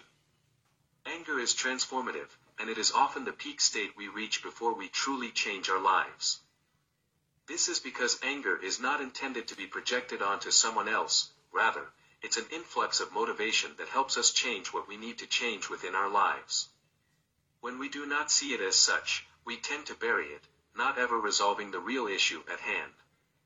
This is when anger starts to cross over into aggression, when we take that energy out on those around us as opposed to using it as an impetus to change ourselves. Instead of being afraid of anger, we can instead use it to help us see our limits and priorities more clearly. We can also use it to help us make big, important changes both for ourselves and the world around us. Sadness. Sadness is the normal and correct response to the loss of something you very much love. This is an emotion that often comes up in the aftermath of a disappointment. This could be the loss of a relationship, a job, or just a general idea of what you thought your life would be. Sadness only becomes problematic when we do not allow ourselves to go through the natural phases of grief. Sadness does not release itself all at once. In fact, we often find that it happens in waves, some of which strike us at unexpected times. We do not ever need to feel embarrassed or wrong for needing to cry, feel down, or miss what we no longer have. In fact, crying at appropriate times is one of the biggest signs of mental strength, as people who are struggling often find it difficult to release their feelings and be vulnerable. Guilt. Guilt tends to affect us more for what we didn't do than what we did. In fact, people who struggle the most with guilt are the people who are not actually guilty of something terrible. People who commit heinous acts tend to not feel much remorse. The fact that you feel bad that you could have done wrong by someone is a good sign in itself. However, guilt requires us to look deeply at what behaviors, if any, we feel badly about. As well as what we may have done that was not in our best interest. If we have treated others unfairly, we must be able to admit, apologize, and correct that behavior. However, if the feeling of guilt is more generalized and not specifically relating to any one incident, we need to look closely at who or what made us always feel as though we were wrong or inconveniencing others. Guilt is often an emotion we carry from childhood and then project onto current circumstances when we felt as though we were burdens to those around us. Embarrassment. Embarrassment is what we feel when we know that we did not behave in a way that we are proud of other people. Can never make us feel as embarrassed as we make ourselves feel. When you are truly and completely confident that you are doing the best you can with what you have in front of you, you stop feeling embarrassed all the time. Sure, others can make you feel bad with their comments or ideas, but even their worst judgments tend to be neutralized when we accept ourselves and feel proud of who we are. Shame is the shadow side of embarrassment. This is when the natural, occasional feeling of being embarrassed turns into a way for us to completely condemn ourselves as human beings and begin to see ourselves as worthless and invalid. When we do not process the feeling of embarrassment, it tends to turn into something far darker. Jealousy. Jealousy is a cover-up emotion. It presents as anger or judgment, when in reality it is sadness and self-dissatisfaction. If you want to know what you truly want out of life, look at the people who you are jealous of. No, you may not want exactly what they have, but the feeling that you are experiencing is anger that they are allowing themselves to pursue it while you are not. When we use our jealousy to judge other people's accomplishments, we are siding into its shadow function.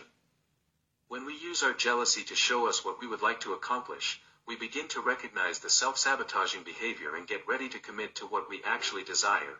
You can think of it this way. when we see someone who has something we really want, but we are suppressing our willingness to pursue it, we must also condemn it in them so we can justify our own course of action. Instead of this, we can see what we'd also like to create resentment. When we resent people, it is often because they did not live up to the expectation of them that we had in our minds. Resentment, in some ways, is like a projected regret. Instead of trying to show us what we should change, it seems to want to tell us what other people should change. However, other people are under no obligation to live up to our ideas of them. In fact, our only problem is that we have an unrealistic expectation that someone was meant to be exactly as we think they should or love us exactly as we imagined they would. When we are faced with resentment, what we instead must do is reinvent our image of those around us or those we have perceived as having wronged us. Other people are not here to love us perfectly, they are here to teach us lessons to show us how to love them, and ourselves, better. When we release the ideas we have about who they should be, we can see them for who they are and the role they are meant to play in our lives. Instead of focusing on how they should change, we can focus instead on what we can learn. Regret. Much like jealousy, regret is also another way that we show ourselves not what we wish we could have done in the past, but what we absolutely need to create going forward. The truth is that most people regret what they did not do more than they ever regret what they did. This isn't a coincidence. Regret isn't actually trying to just make us feel bad that we didn't live up to our own expectations. It is trying to motivate us to live up to them going forward. It is trying to show us what it is absolutely imperative to change in the future and what we really care about experiencing before we die. Didn't travel when you were young? Regret is showing you that you should do it now. Didn't look as nice as you wanted to. Regret is showing you that you should try harder. Made choices that didn't reflect your best self. Regret is showing you that you should make different ones now. Didn't love someone while you had them. Regret is showing you that you should appreciate people now, chronic fear. When we cannot stop returning to fearful thoughts, it is not. I just want to ask the question um, to give y'all some extra, or to give us some extra thought material, and that is how many times have you found regret in your life? And, and what did you do with it? This is so important. Always because there is an actual threat in front of us. Often, it is because our internal response systems are underdeveloped or sidelined by trauma. When we are in a state of fearful thinking, it doesn't matter what we are afraid of, the thought process follows us from problem to problem. Often, there's a metaphor encoded within it.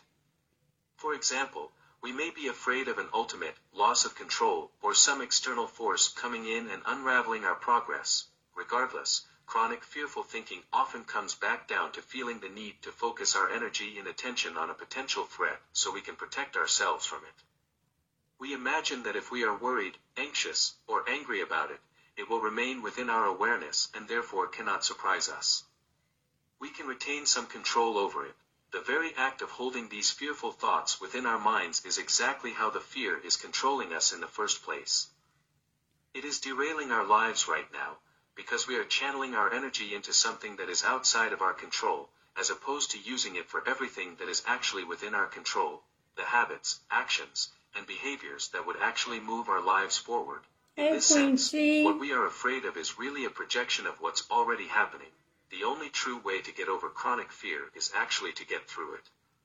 Instead of trying to battle, resist, and avoid what we cannot control, we can learn to simply shrug and say, and if that happens, it happens. The second we are able to shrug, laugh, or even just throw our hands up and say, whatever, it will be fine, we instantly take back all of our power. What keeps the fire of fear raging is the idea that if we accept what we did y'all understand that? Well, did you get that statement? That is taking back your own power. This program for abused women, children, and men is to help you to gain tools to help you take back your own power. Fear does not do that. if you take fear and you feed the fear, and that fear being based on who you are allowing to rule, ruin, and rage in your life, then you don't have any power. What you have to do is like what was said, and that is say whatever and then begin to find out what are you in fear of and why. To know that you are the mountain and that you have to come up with another process to help you to get out of this abusive relationship, to help you redirect your attention, and that is to focus on what you need to do for you, what's best for you to find your strength. And this is so important. And like I say, this is my journey, and I'm glad that you all are here because it is important for us to get to a place where we can get our fear. And let me take this time by saying we have been graced with one of the uh, uh, queens that also have great information. If you can find her, she's on Facebook also, and it is uh, Queen Chi. She is phenomenal. She has a program also that helps to rip people into a relationship with themselves that help them to get out of uh, things that are not serving them. So just wanted to put that at, out there. Hi, Queen Chi. So glad that you graced me with your presence. We are afraid of, we are giving in to the worst potential outcome. The truth is that when we stop being afraid of what we cannot control and know instead that nothing can possibly ruin our lives more than we are ruining them with our negative, distracted, and irrational thinking and focus, we are completely freed. When we are in full acceptance, fear leaves our consciousness and becomes a non-issue. It is at this point we realize that it always was. Our internal guidance systems whisper until they scream, the things that are bothering you most right now are not external forces trying to torture you for the sake of it, they are your own mind identifying what in your life can be fixed, changed, and transformed. If you continue to not take action, the siren will only get louder, and if you never learn to listen to it, you will probably just disassociate from it and then be a victim to it. You already have the answers. You all Y'all get that? we don't have to be victims. Be a victor for yourself. Understand that you are so much more important than what abuse wants you to think you are. You are so much more valuable. You are worth more. All of these things. One of the things that that helped me to get before you all is being able to address myself, to be honest with myself and say, do you want other people that can come out of abuse to stay in abuse? My answer was, I don't want them to stay in abuse. Then that means that, Sandra, you have to be the person that you want to see. And that is being a victor over abuse. In order to be a victor over abuse, then you have to listen to the instructions. When I was told that the purpose for my life is not to be hurt, it changed something in me. It changed something. And something in you should change when you are being told that you mean more than what abuse wants you to think you do. You are far more important than what abuse wants you to accept.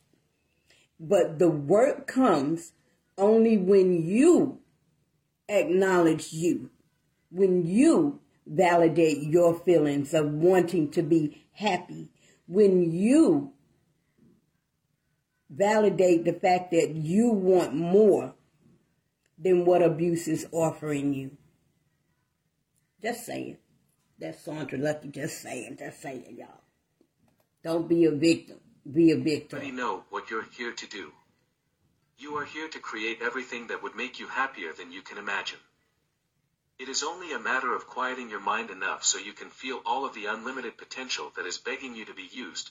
There's no such thing as self-sabotage because the behaviors that you think are holding you back are really just meeting your needs. It's not a matter of trying to push yourself beyond them, it's a matter of seeing them for what they are and then finding better, healthier ways to fulfill them. Though we live in an age where people tend to tell us that we should be entirely self-sufficient, and to want or need another person's presence, validation, or company is a sign of self-insufficiency, that is not an accurate portrayal of what it means to be human, and it severely overlooks the reality of human nature and connection. Though many people are codependent and lean far too heavily on others to give them a sense of safety and self, leaning too far the other way, where you believe that you don't need anyone or anything and that you can do everything yourself, is not healthy either. They are two opposite manifestations of the same wounds, which are mistrust and the inability to connect. Your need to feel validated is valid. Your need to feel the presence of another person is valid. Your need to feel wanted is valid. Your need to feel secure is valid. Often, the first reason we start neglecting our essential needs is because we think we are weak for having them. We only believe this because when we were young we did have to rely almost entirely on others to meet our essential needs. Eventually, this fails us, because another person cannot fulfill us entirely, nor are they responsible for it. As we grow up, we learn self-sufficiency. In fact, reliance on oneself for the foundation of our basic needs is an important part of a person's development. In the same way, it is also important that we recognize we cannot meet every single one of our needs on our own. Human beings are hardwired for connection to others and to a group. This is why we exist in subsets, like communities, and families, and generally feel happiest and most fulfilled when we are doing things that serve the greater good. This is a fundamental and healthy part of who we are, and it is not a sign of weakness. In other cases, your need to feel financially secure is healthy. It is not always a product of you being greedy or ill-intentioned.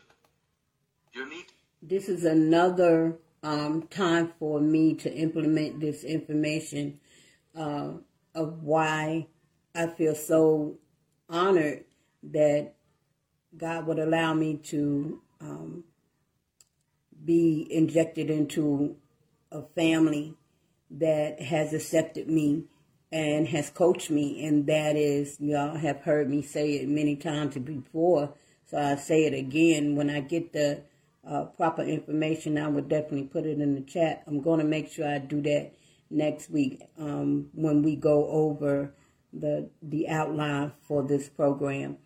Um, the ATS team. When I tell you being implemented into this family. Oh, Queen Chi, if you have that information just right off the top of your head, can you put it in the chat so that um, they will be able to jot that information down and be on the morning call? You all, we have a morning call every day, and the experience of being able to um, hear the encouragement that is that is being put out for us to go forward toward a life that uh, serves us to do more than what we are doing. If if you all can just come and come and visit, come and hear for yourself, um, find the ATS and and find out why it is so important to choose you and that's what I have definitely been learning, and that is to choose me. I have definitely been um, doing that more so, and I am truly before you all because of being associated with this this uh, program and these group of people. To be validated for the work that you do is healthy, Thank you, Queen and it is not always a product of you being vain. Your need to live in a space and area that you enjoy being in is healthy, and it is not always a product of you being ungrateful for what you have. Your subconscious mind is trying to communicate with you. Within our self-sabotaging behaviors lies incredible wisdom. Not only can they tell us how and what we have been traumatized by, they can also show us what we really need. Embedded within each self-sabotaging behavior is actually the key to unlock it. if only we can understand it first.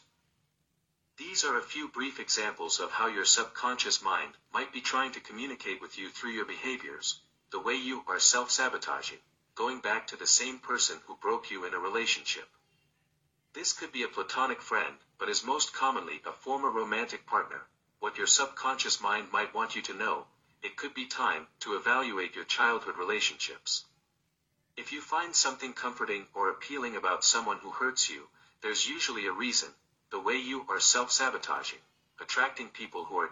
Do y'all get that? I hope you are writing this down. I have, when I first heard this, I was taking notes, and like I said, um, Spontaneous Queen got this started because she was doing a book review of this book, The Mountain Is You.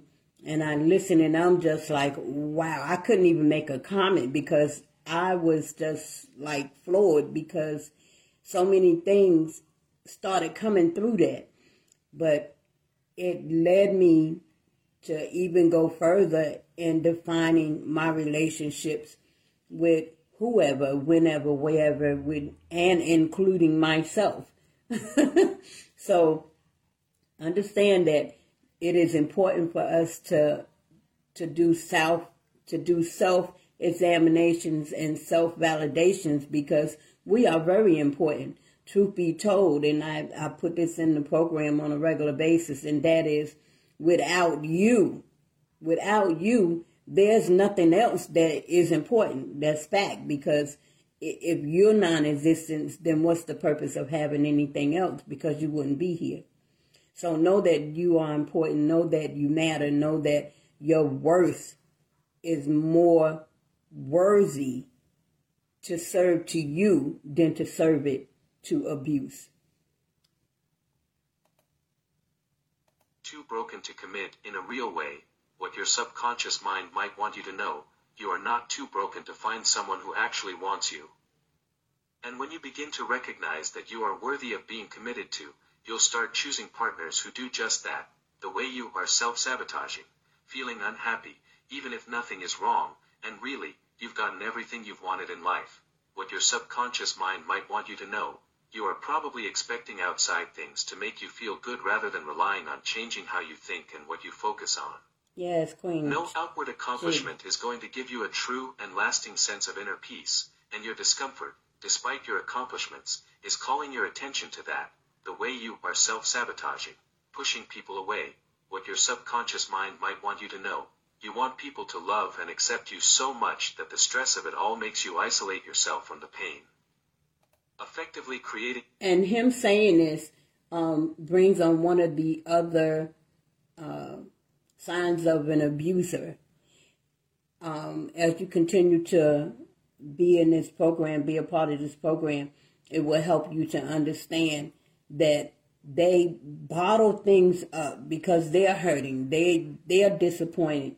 They are frustrated. They haven't gotten what they want, or they've been taught these uh, type of uh, skills and mechanisms to get what they want it is it is hurtful to the abuser and the one who is being abused to be in a situation and or circumstance where abuse is allowed to run one's life. So when you realize that you have to address yourself for both the victim and the person who is doing the victimizing. If you do not address yourself, then you will find yourself doing the same thing repeatedly over and over and over again, expecting to find some type of change. But you have to judge yourself. You have to sit down and find out why these emotions are here, why you are uh, relying on them to be a speaking tool for you what is it that you can do to change? And I'm so glad that um, this book has been put out because the mountain is you and it is us, and we have to rectify that. The reality you're trying to avoid. Alternatively, needing solitude too often usually means there is a discrepancy between who you pretend to be and who you actually are. When you show up to your life more authentically, it becomes easier to have people around you, as it requires less effort. The way you are self-sabotaging, automatically believing what you think and feel is true. What your subconscious mind might want you to know, you want to worry, because it feels comfortable, and therefore safer. The more you blindly trust every random thought or feeling that passes through you, the more you are going to be at the whim of what's happening around you. You must learn to steady yourself in clarity, truth, and groundedness, and to be able to mentally discern between what is helpful and what is not, the way you are self-sabotaging, eating poorly when you don't want to, what your subconscious mind might want you to know, you are doing too much, or you're not giving yourself enough rest and nourishment. You are being too extreme. This is why your body is requiring that you continue to fuel it. Alternatively, it could be that you are emotionally hungry, and because you are not giving yourself the true experiences you crave, you are satisfying your hunger another way, the way you are self-sabotaging, not doing the work you know would help move your career forward, what your subconscious mind might want you to know, you might not be as clear as you think you are on what you want to be doing. If it isn't flowing, there is a reason. Instead of trying to push through and continually hitting the same wall over and over again, take a step back. Maybe it's time to regroup, re-strategize, or seriously think about why you're trying to take the steps you are. Something needs to change, and it's probably not just your motivation. The way you are self-sabotaging, overworking, what your subconscious mind might want you to know, you do not have to prove your value. You do, however, have to stop running from the discomfort of being alone with your feelings, which is very often the reason that people overwork. There is a difference between being passionately committed to something and feeling obligated to outperform everyone else. One is healthy, the other is not. The way you are self-sabotaging, caring too much about what other people think, what your subconscious mind might want you to know, you are not as happy as you think you are. The happier you are with something, the less you need other people to be. Instead of wondering whether or not someone else will think you are enough, stop and ask yourself, is my life enough for me? How do you really feel about your life when you aren't looking at it through the eyes of others, the way you are self-sabotaging, spending too much money, what your subconscious mind might want you to know, things will not make you feel more secure. You will not be able to purchase your way into a new life or identity.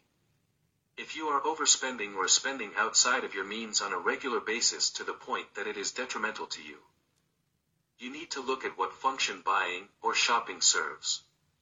Is it a distraction, a replacement for a hobby, or an addiction to the feeling of being renewed in some way? Determine what your needs really are, and then go from there, the way you are self-sabotaging, dwelling on past relationships, or continually checking up on exes, what your subconscious mind might want you to know, this relationship affected you more than you are letting yourself believe. The ending hurt you more than you acknowledged, and you need to process that. Your continued interest in this person means there's something about the relationship that is still unresolved, and it is probably some kind of closure or acceptance that you need to find for yourself. The way you are self-sabotaging, choosing friends who always make you feel like you're in competition with them, what your subconscious mind might want you to know, wanting to feel better than people is not a replacement for needing to feel connected to them, but that's often how we use it. We do this not because we actually want to be superior, but because we want to seem valuable and valued. What we want is authentic connection and to feel important to others, but making them feel inferior is not the way to accomplish it, the way you are self-sabotaging, having self-defeating thoughts that hold you back from doing what you want, what your subconscious mind might want you to know. Being mean to yourself first will not make it hurt less if other people judge or reject you, though that is why you are using this defense mechanism. Thinking the worst of yourself is a way of trying to numb yourself to what you really fear, which is that someone else could say those things about you. What you don't realize is that you're acting as your own bully and enemy by doing it to yourself. What could someone else's judgment realistically do to your life? Honestly, it could stop you from pursuing your dreams, ambitions, and personal happiness.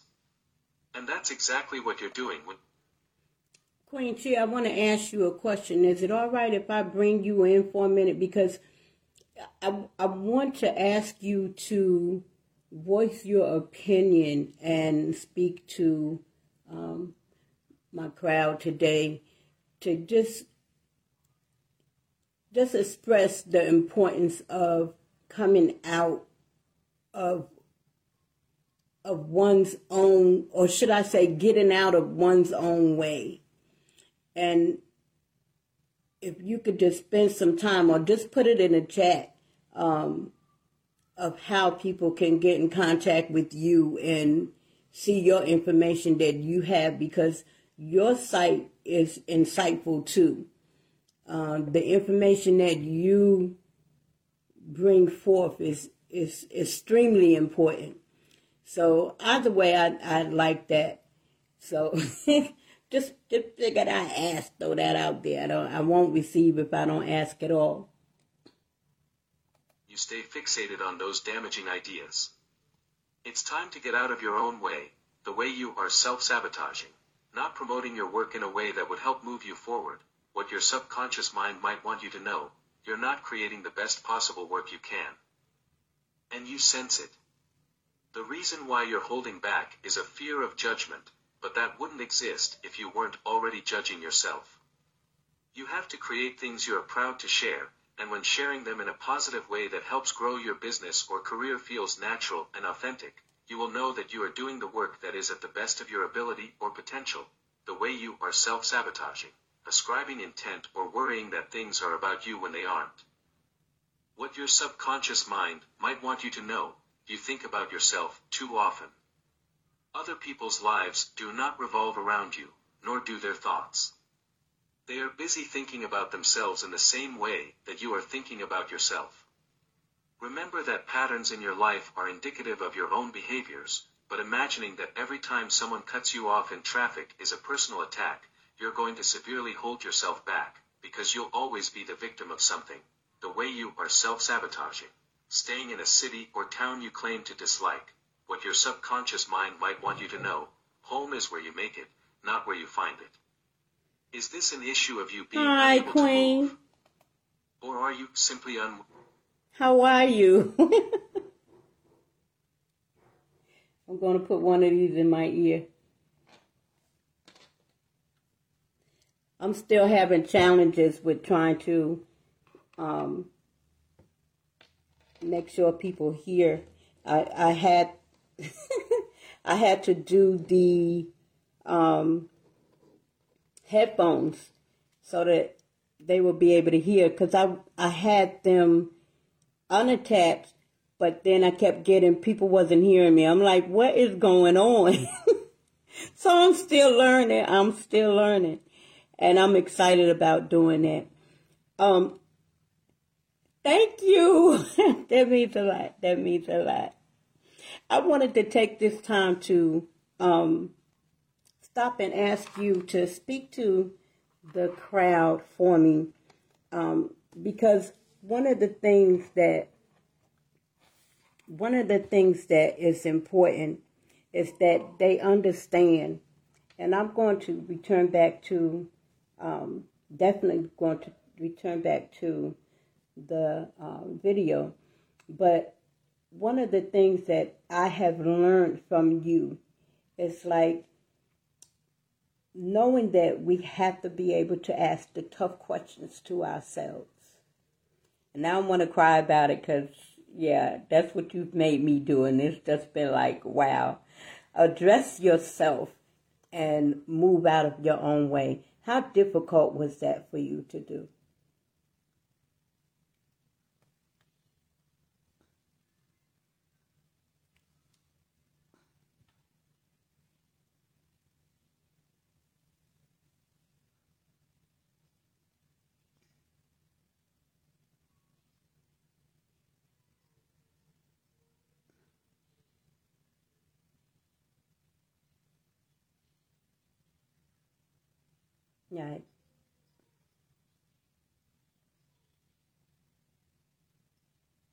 Right.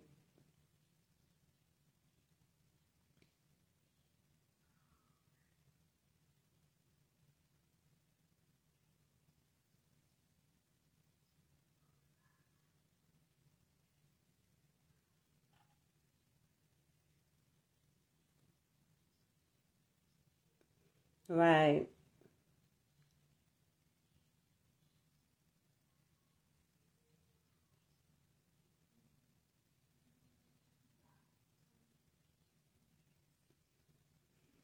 Right.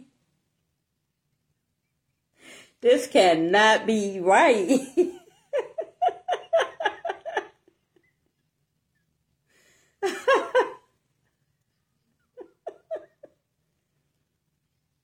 right. Right. right. exactly.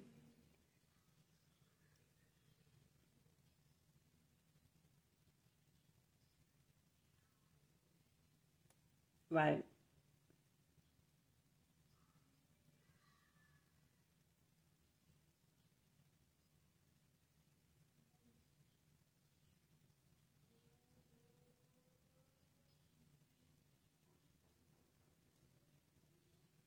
Right.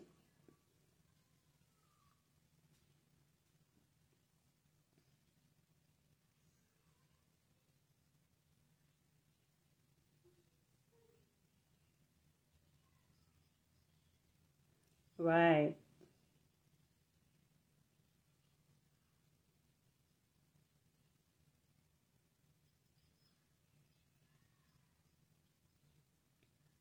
Right.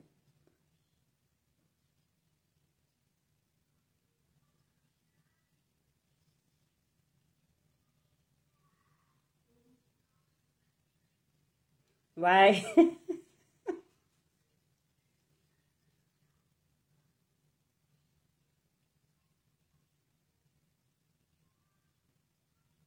right.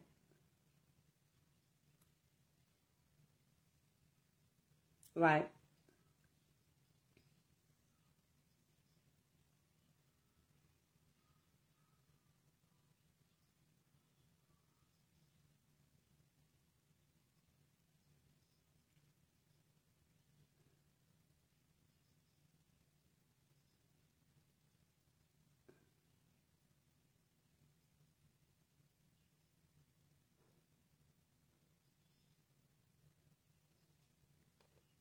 Oh, sorry, y'all. I'm all in front of y'all. Right.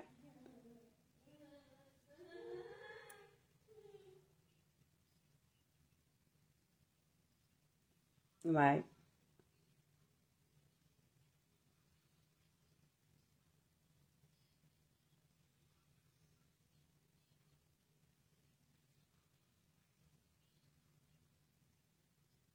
Right.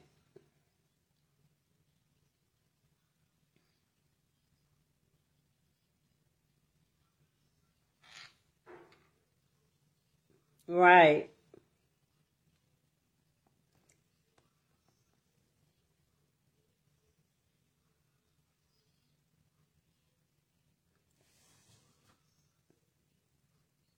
Right.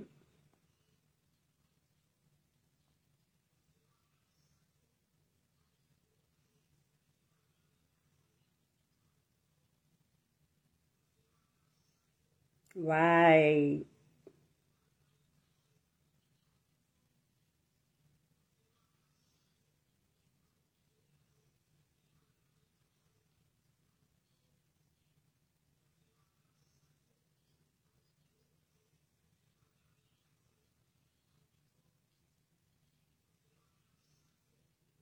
Right.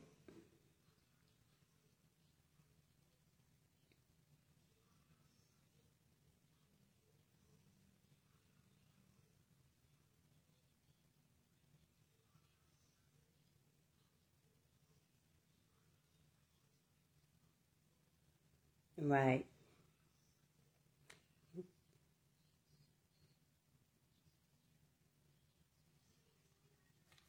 Right.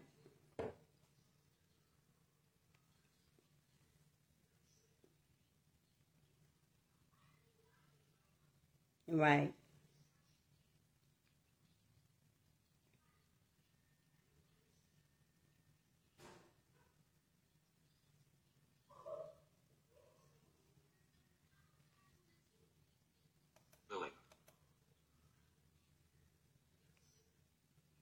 Right.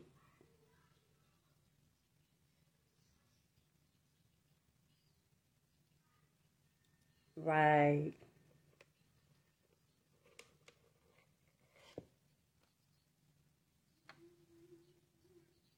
Right.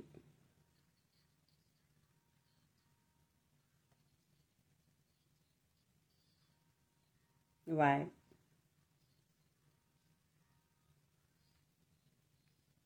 Right.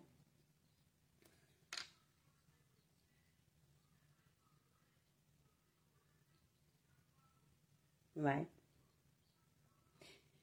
One of the things that um, you said earlier about knowing that these things are flowing from inside you. When you first said, I, I, I can't even put it how you said it, but it was something that helped me to even even being a part of the ATS, being able to be there and be associated with people, even though I was not and have not been able to meet everyone um, physically, it made a big difference. Let me say this. Uh, hold on, hold on a minute, Queen T, because I am recording on two different devices. So they can hear me here. They can't hear you, but I do want them to see that I am speaking with uh, Queen Chi.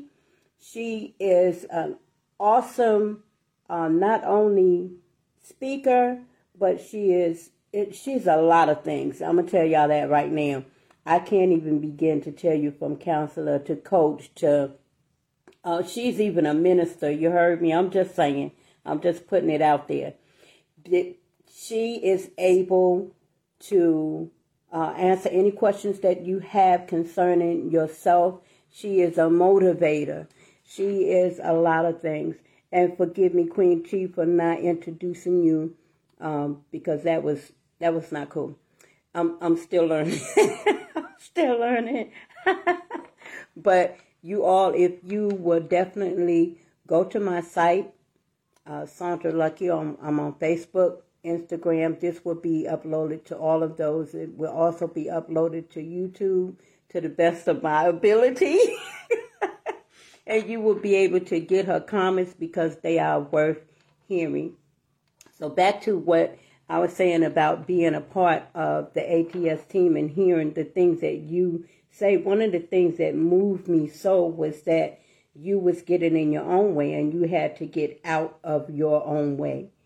So knowing that it, it brought me to doing some more defining for myself and to know that I can talk to me and to listen to you all, especially you. It's it's a few of y'all that are there that just like blow my mind, and I have to I have to feed off of that.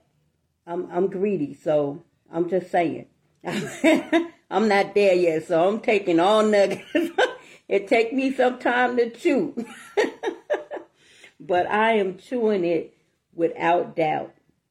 So I had to definitely take those things and continue to stay tucked up underneath y'all because there was a time where I felt like I didn't need to be here, you know, at the ATS uh, team and I was wasting my time or I could be doing something else or it felt like at one time it felt like um, I was being pushed away from my children, which is something that I value. My children and grandchildren, my great grands. So I had to reevaluate. And one of those times when you was talking about how uh, your husband was helping you with the kids and you had to show up and you needed to do this for you. I want you to know that that was one of those times that I ate that up. I was like, I need this so that I could show up for myself. And then after you saying that, um, it was definitely some more discussion on it. And uh, our coach made sure that we knew that it was important for us to show up for us for ourselves. So it was just validation that I was moving in the right um, direction. So I want to take time to thank you for that. We're going to go back to um, the video. Uh, please don't leave. But if you do leave, I know that that you are busy, but I definitely thank you for being here and spending time. You all don't forget that uh, if you go to, uh, I want you to drop your information to Queen Chi, if you will, in the chat so that people will know where to find you to get your information um, and the courses and classes that you offer, and uh, perhaps speak with them so that they will be able to have that. Usually, when we stay in the same place, there's a reason. There's something we love about it, and it's where we want to spend our lives. The resistance comes in because of the judgment we imagine others may think if they know we don't live in the coolest, biggest, or the best area. You might also fear that people will judge you for not having progressed enough. The truth is that you are judging yourself, and you need to make peace or take pride in why you choose to live where you do, the way you are self-sabotaging, mindlessly scrolling through social media as a way to pass the time, what your subconscious mind might want you to know, this is one of the easiest ways to numb yourself.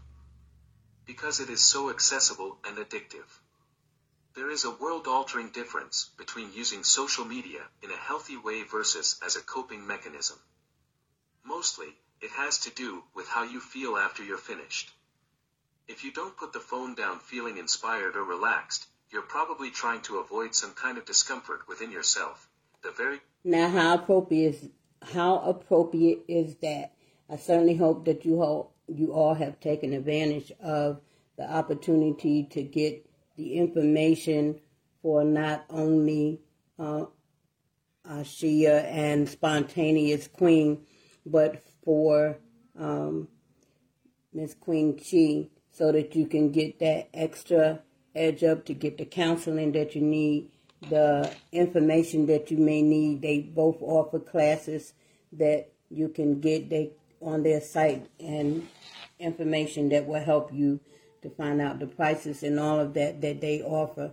But I'm telling you, the information and the security that you will find for yourself to get you to a better you versus you fighting through life alone, trying to be um, something that is, I, I, I have no other words for it but to say that is beneath you because if there is more to you, then what is being left behind is less than you. Does that make sense? And you want to go to the highest of yourself that you can possibly be because you are more important to you than any type of uh, negative uh, thought process is to you. And we're talking about, from Sandra's standpoint and from this program for abused women, children, and men, we're talking about abuse and how it brings you down and whips you into its way of living. But if there's more to you than what abuse uh, has, wouldn't you want to be the best you you could be? So uh, take take this advantage and get that information. discomfort that just might be telling you that you need to change. Learning to listen again. Now that you're starting to pay attention to your internal cues, it is important to understand how to listen to yourself and respond in real time. You are in the situation you are in now because you did not know how to understand or meet your needs in the moment. If you do not want to constantly have to be fixing your choices and behaviors, you have to learn how to process and interpret your feelings in real time. This will be done by a process of building emotional intelligence, which will be primarily done in the next chapter. However, this is where we begin, by understanding how to listen to our instincts. How to follow your gut without getting scared of the future. One of the most essential tenets of modern wisdom is the idea that deep down, you know the truth about everything in your life and, by extension, your future. The idea is that you are an oracle unto yourself, and your feelings are apertures into not only what's happening now, but what's going to happen soon. We're not to blame for believing this. There's a significant amount of research that proves the interconnectedness of our brains and bodies, explaining why when we have a gut feeling or an instinct that precedes logic, it is often correct. This is because the lining of our gastrointestinal system functions as a second brain, given how it stores a backlog of information that your conscious mind can't recall faster than your body can sense.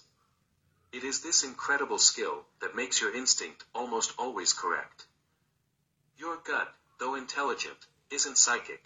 If you want to tune into yourself more, follow your heart, pursue your passion, find your soul, whatever it is, the first thing that you have to understand is that your gut instinct can only respond to what's happening in the present. If you have an instinct about a future event, you're projecting.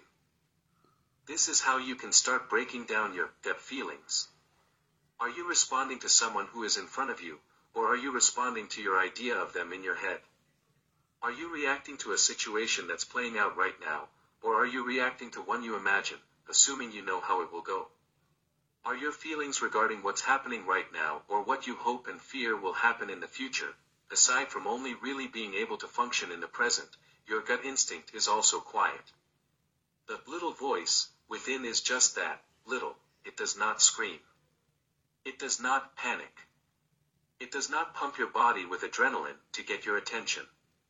It is not angry.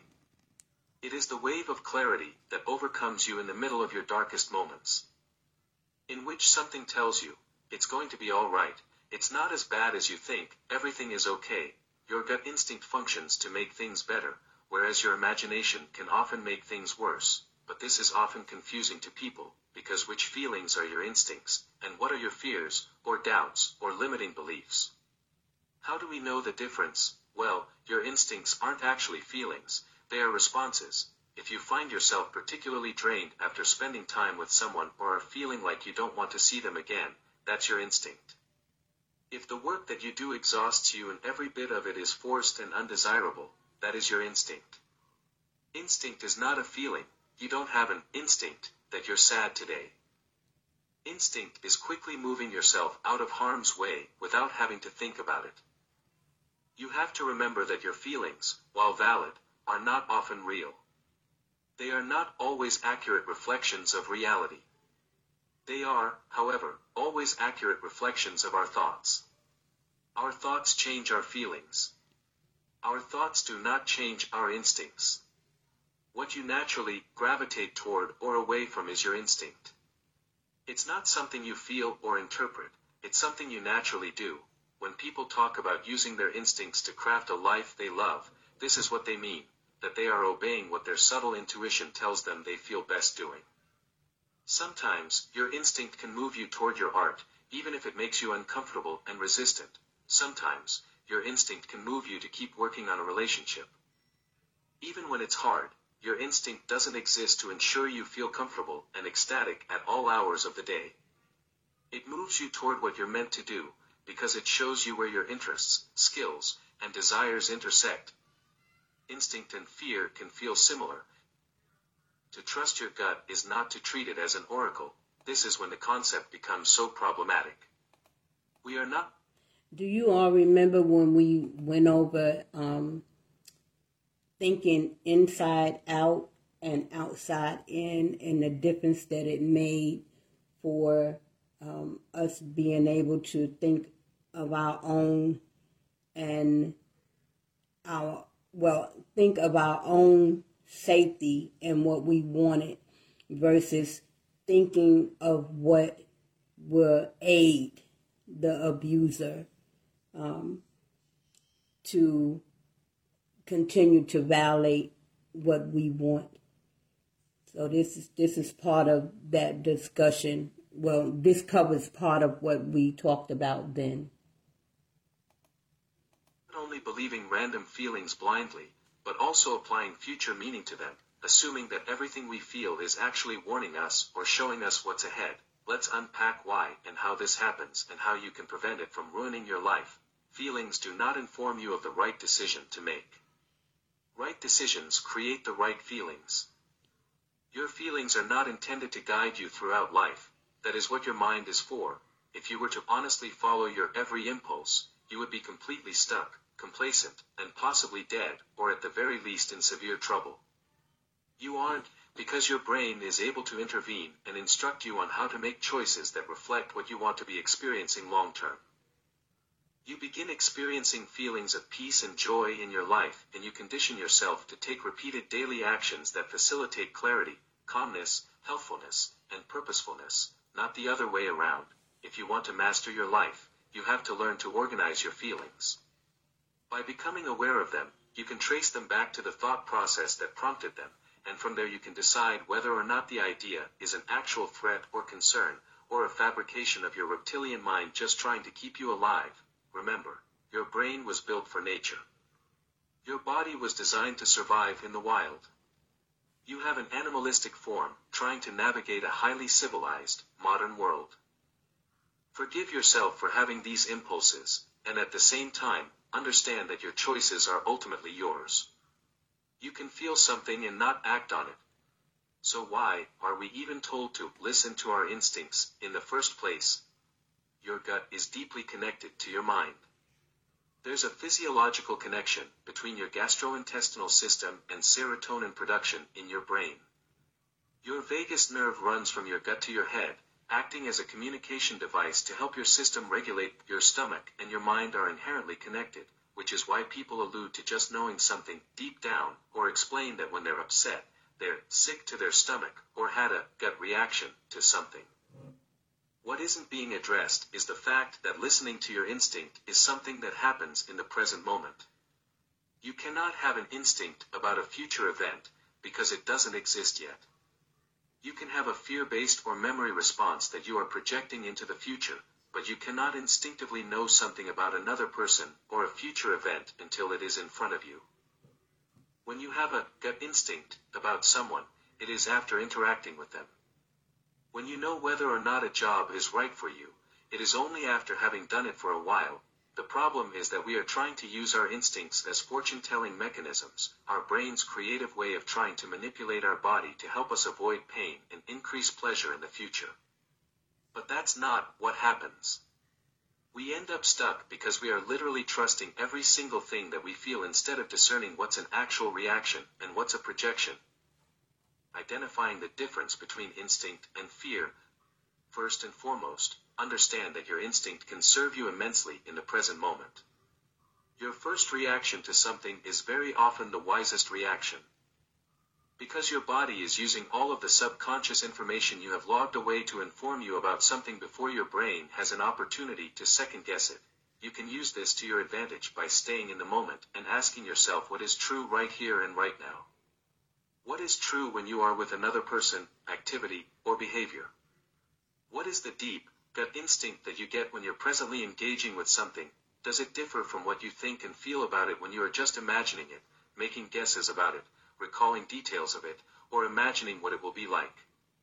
Typically, those projections are fear, and your present reaction is your honest instinct, overall. Your honest gut instinct won't ever frighten you into panic.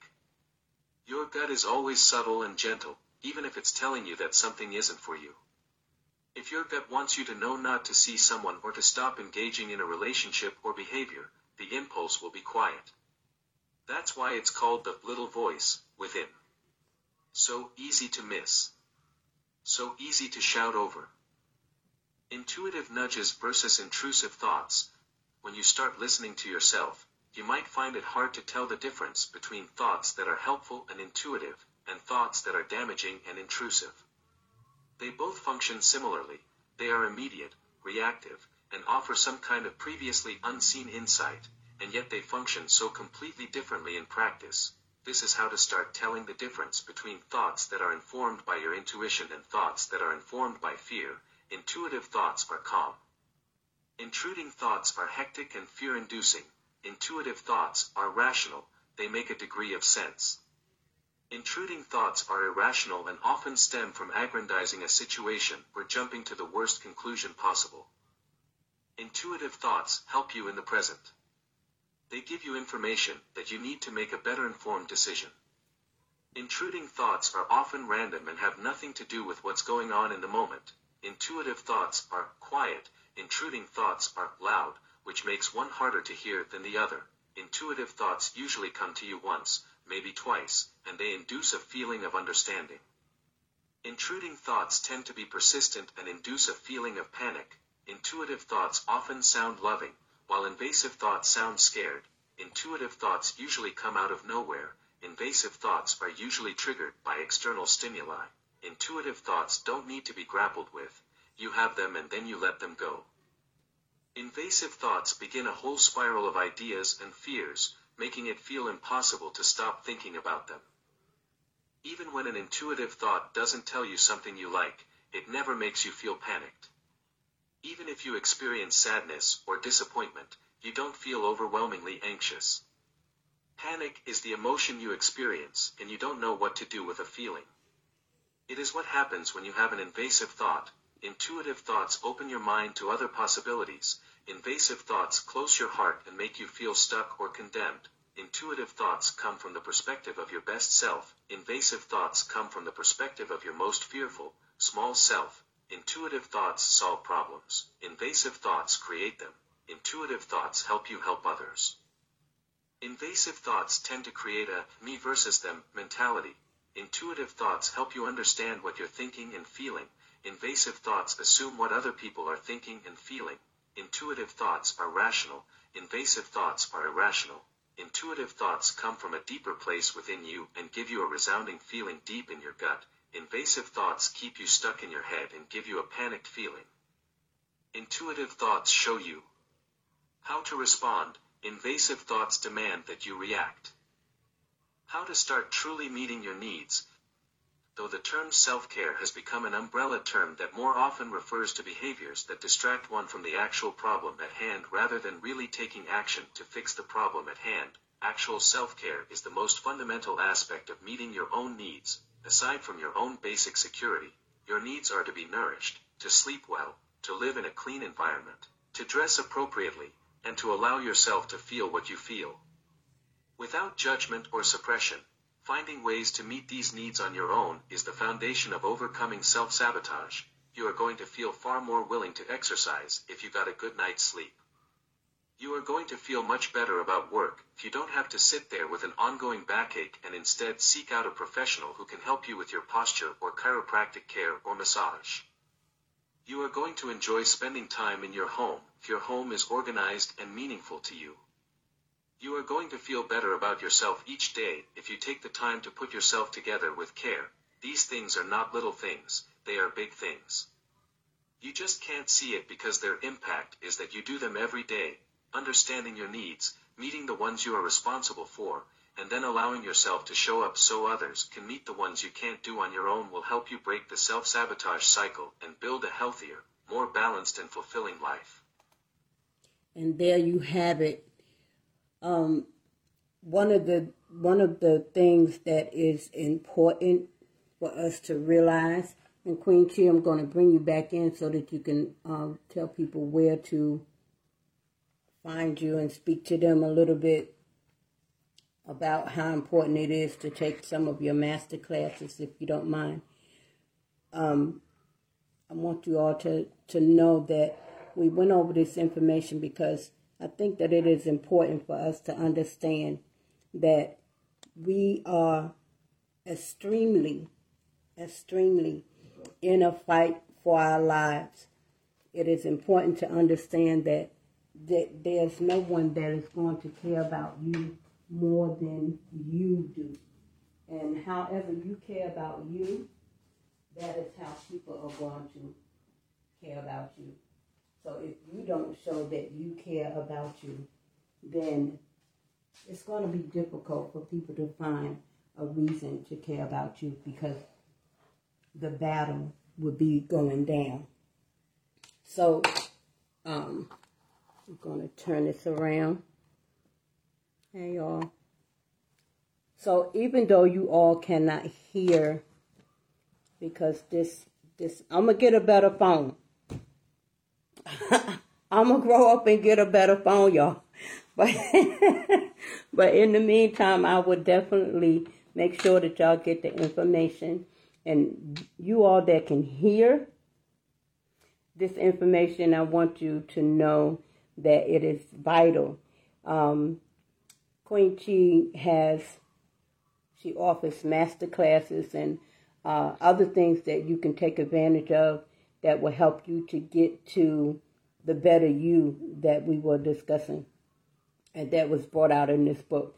Remember that also um, Spontaneous Queen is doing a review on this book, The Mountain is You. So if you want to get in on that and and get to have a chance to listen to that portion, please get in contact with her. You can find her on uh, Facebook, Instagram, and she'll definitely be there. So maybe somebody can do some some some what do you call it? Um, what do you call that? Lip reading.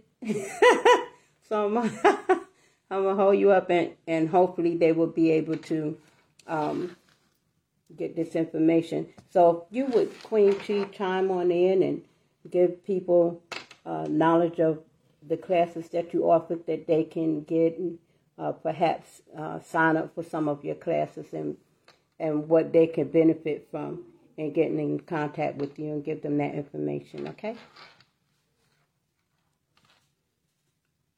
Always.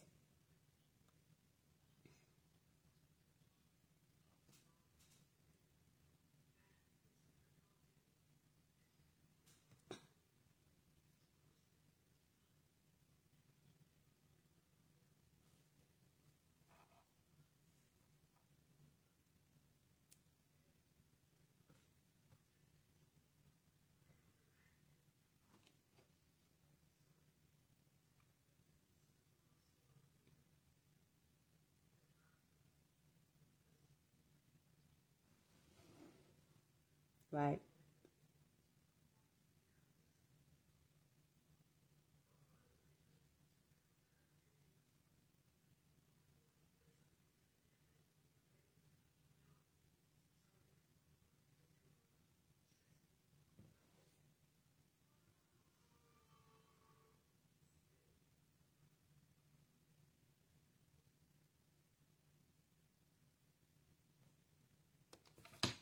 Did y'all get that?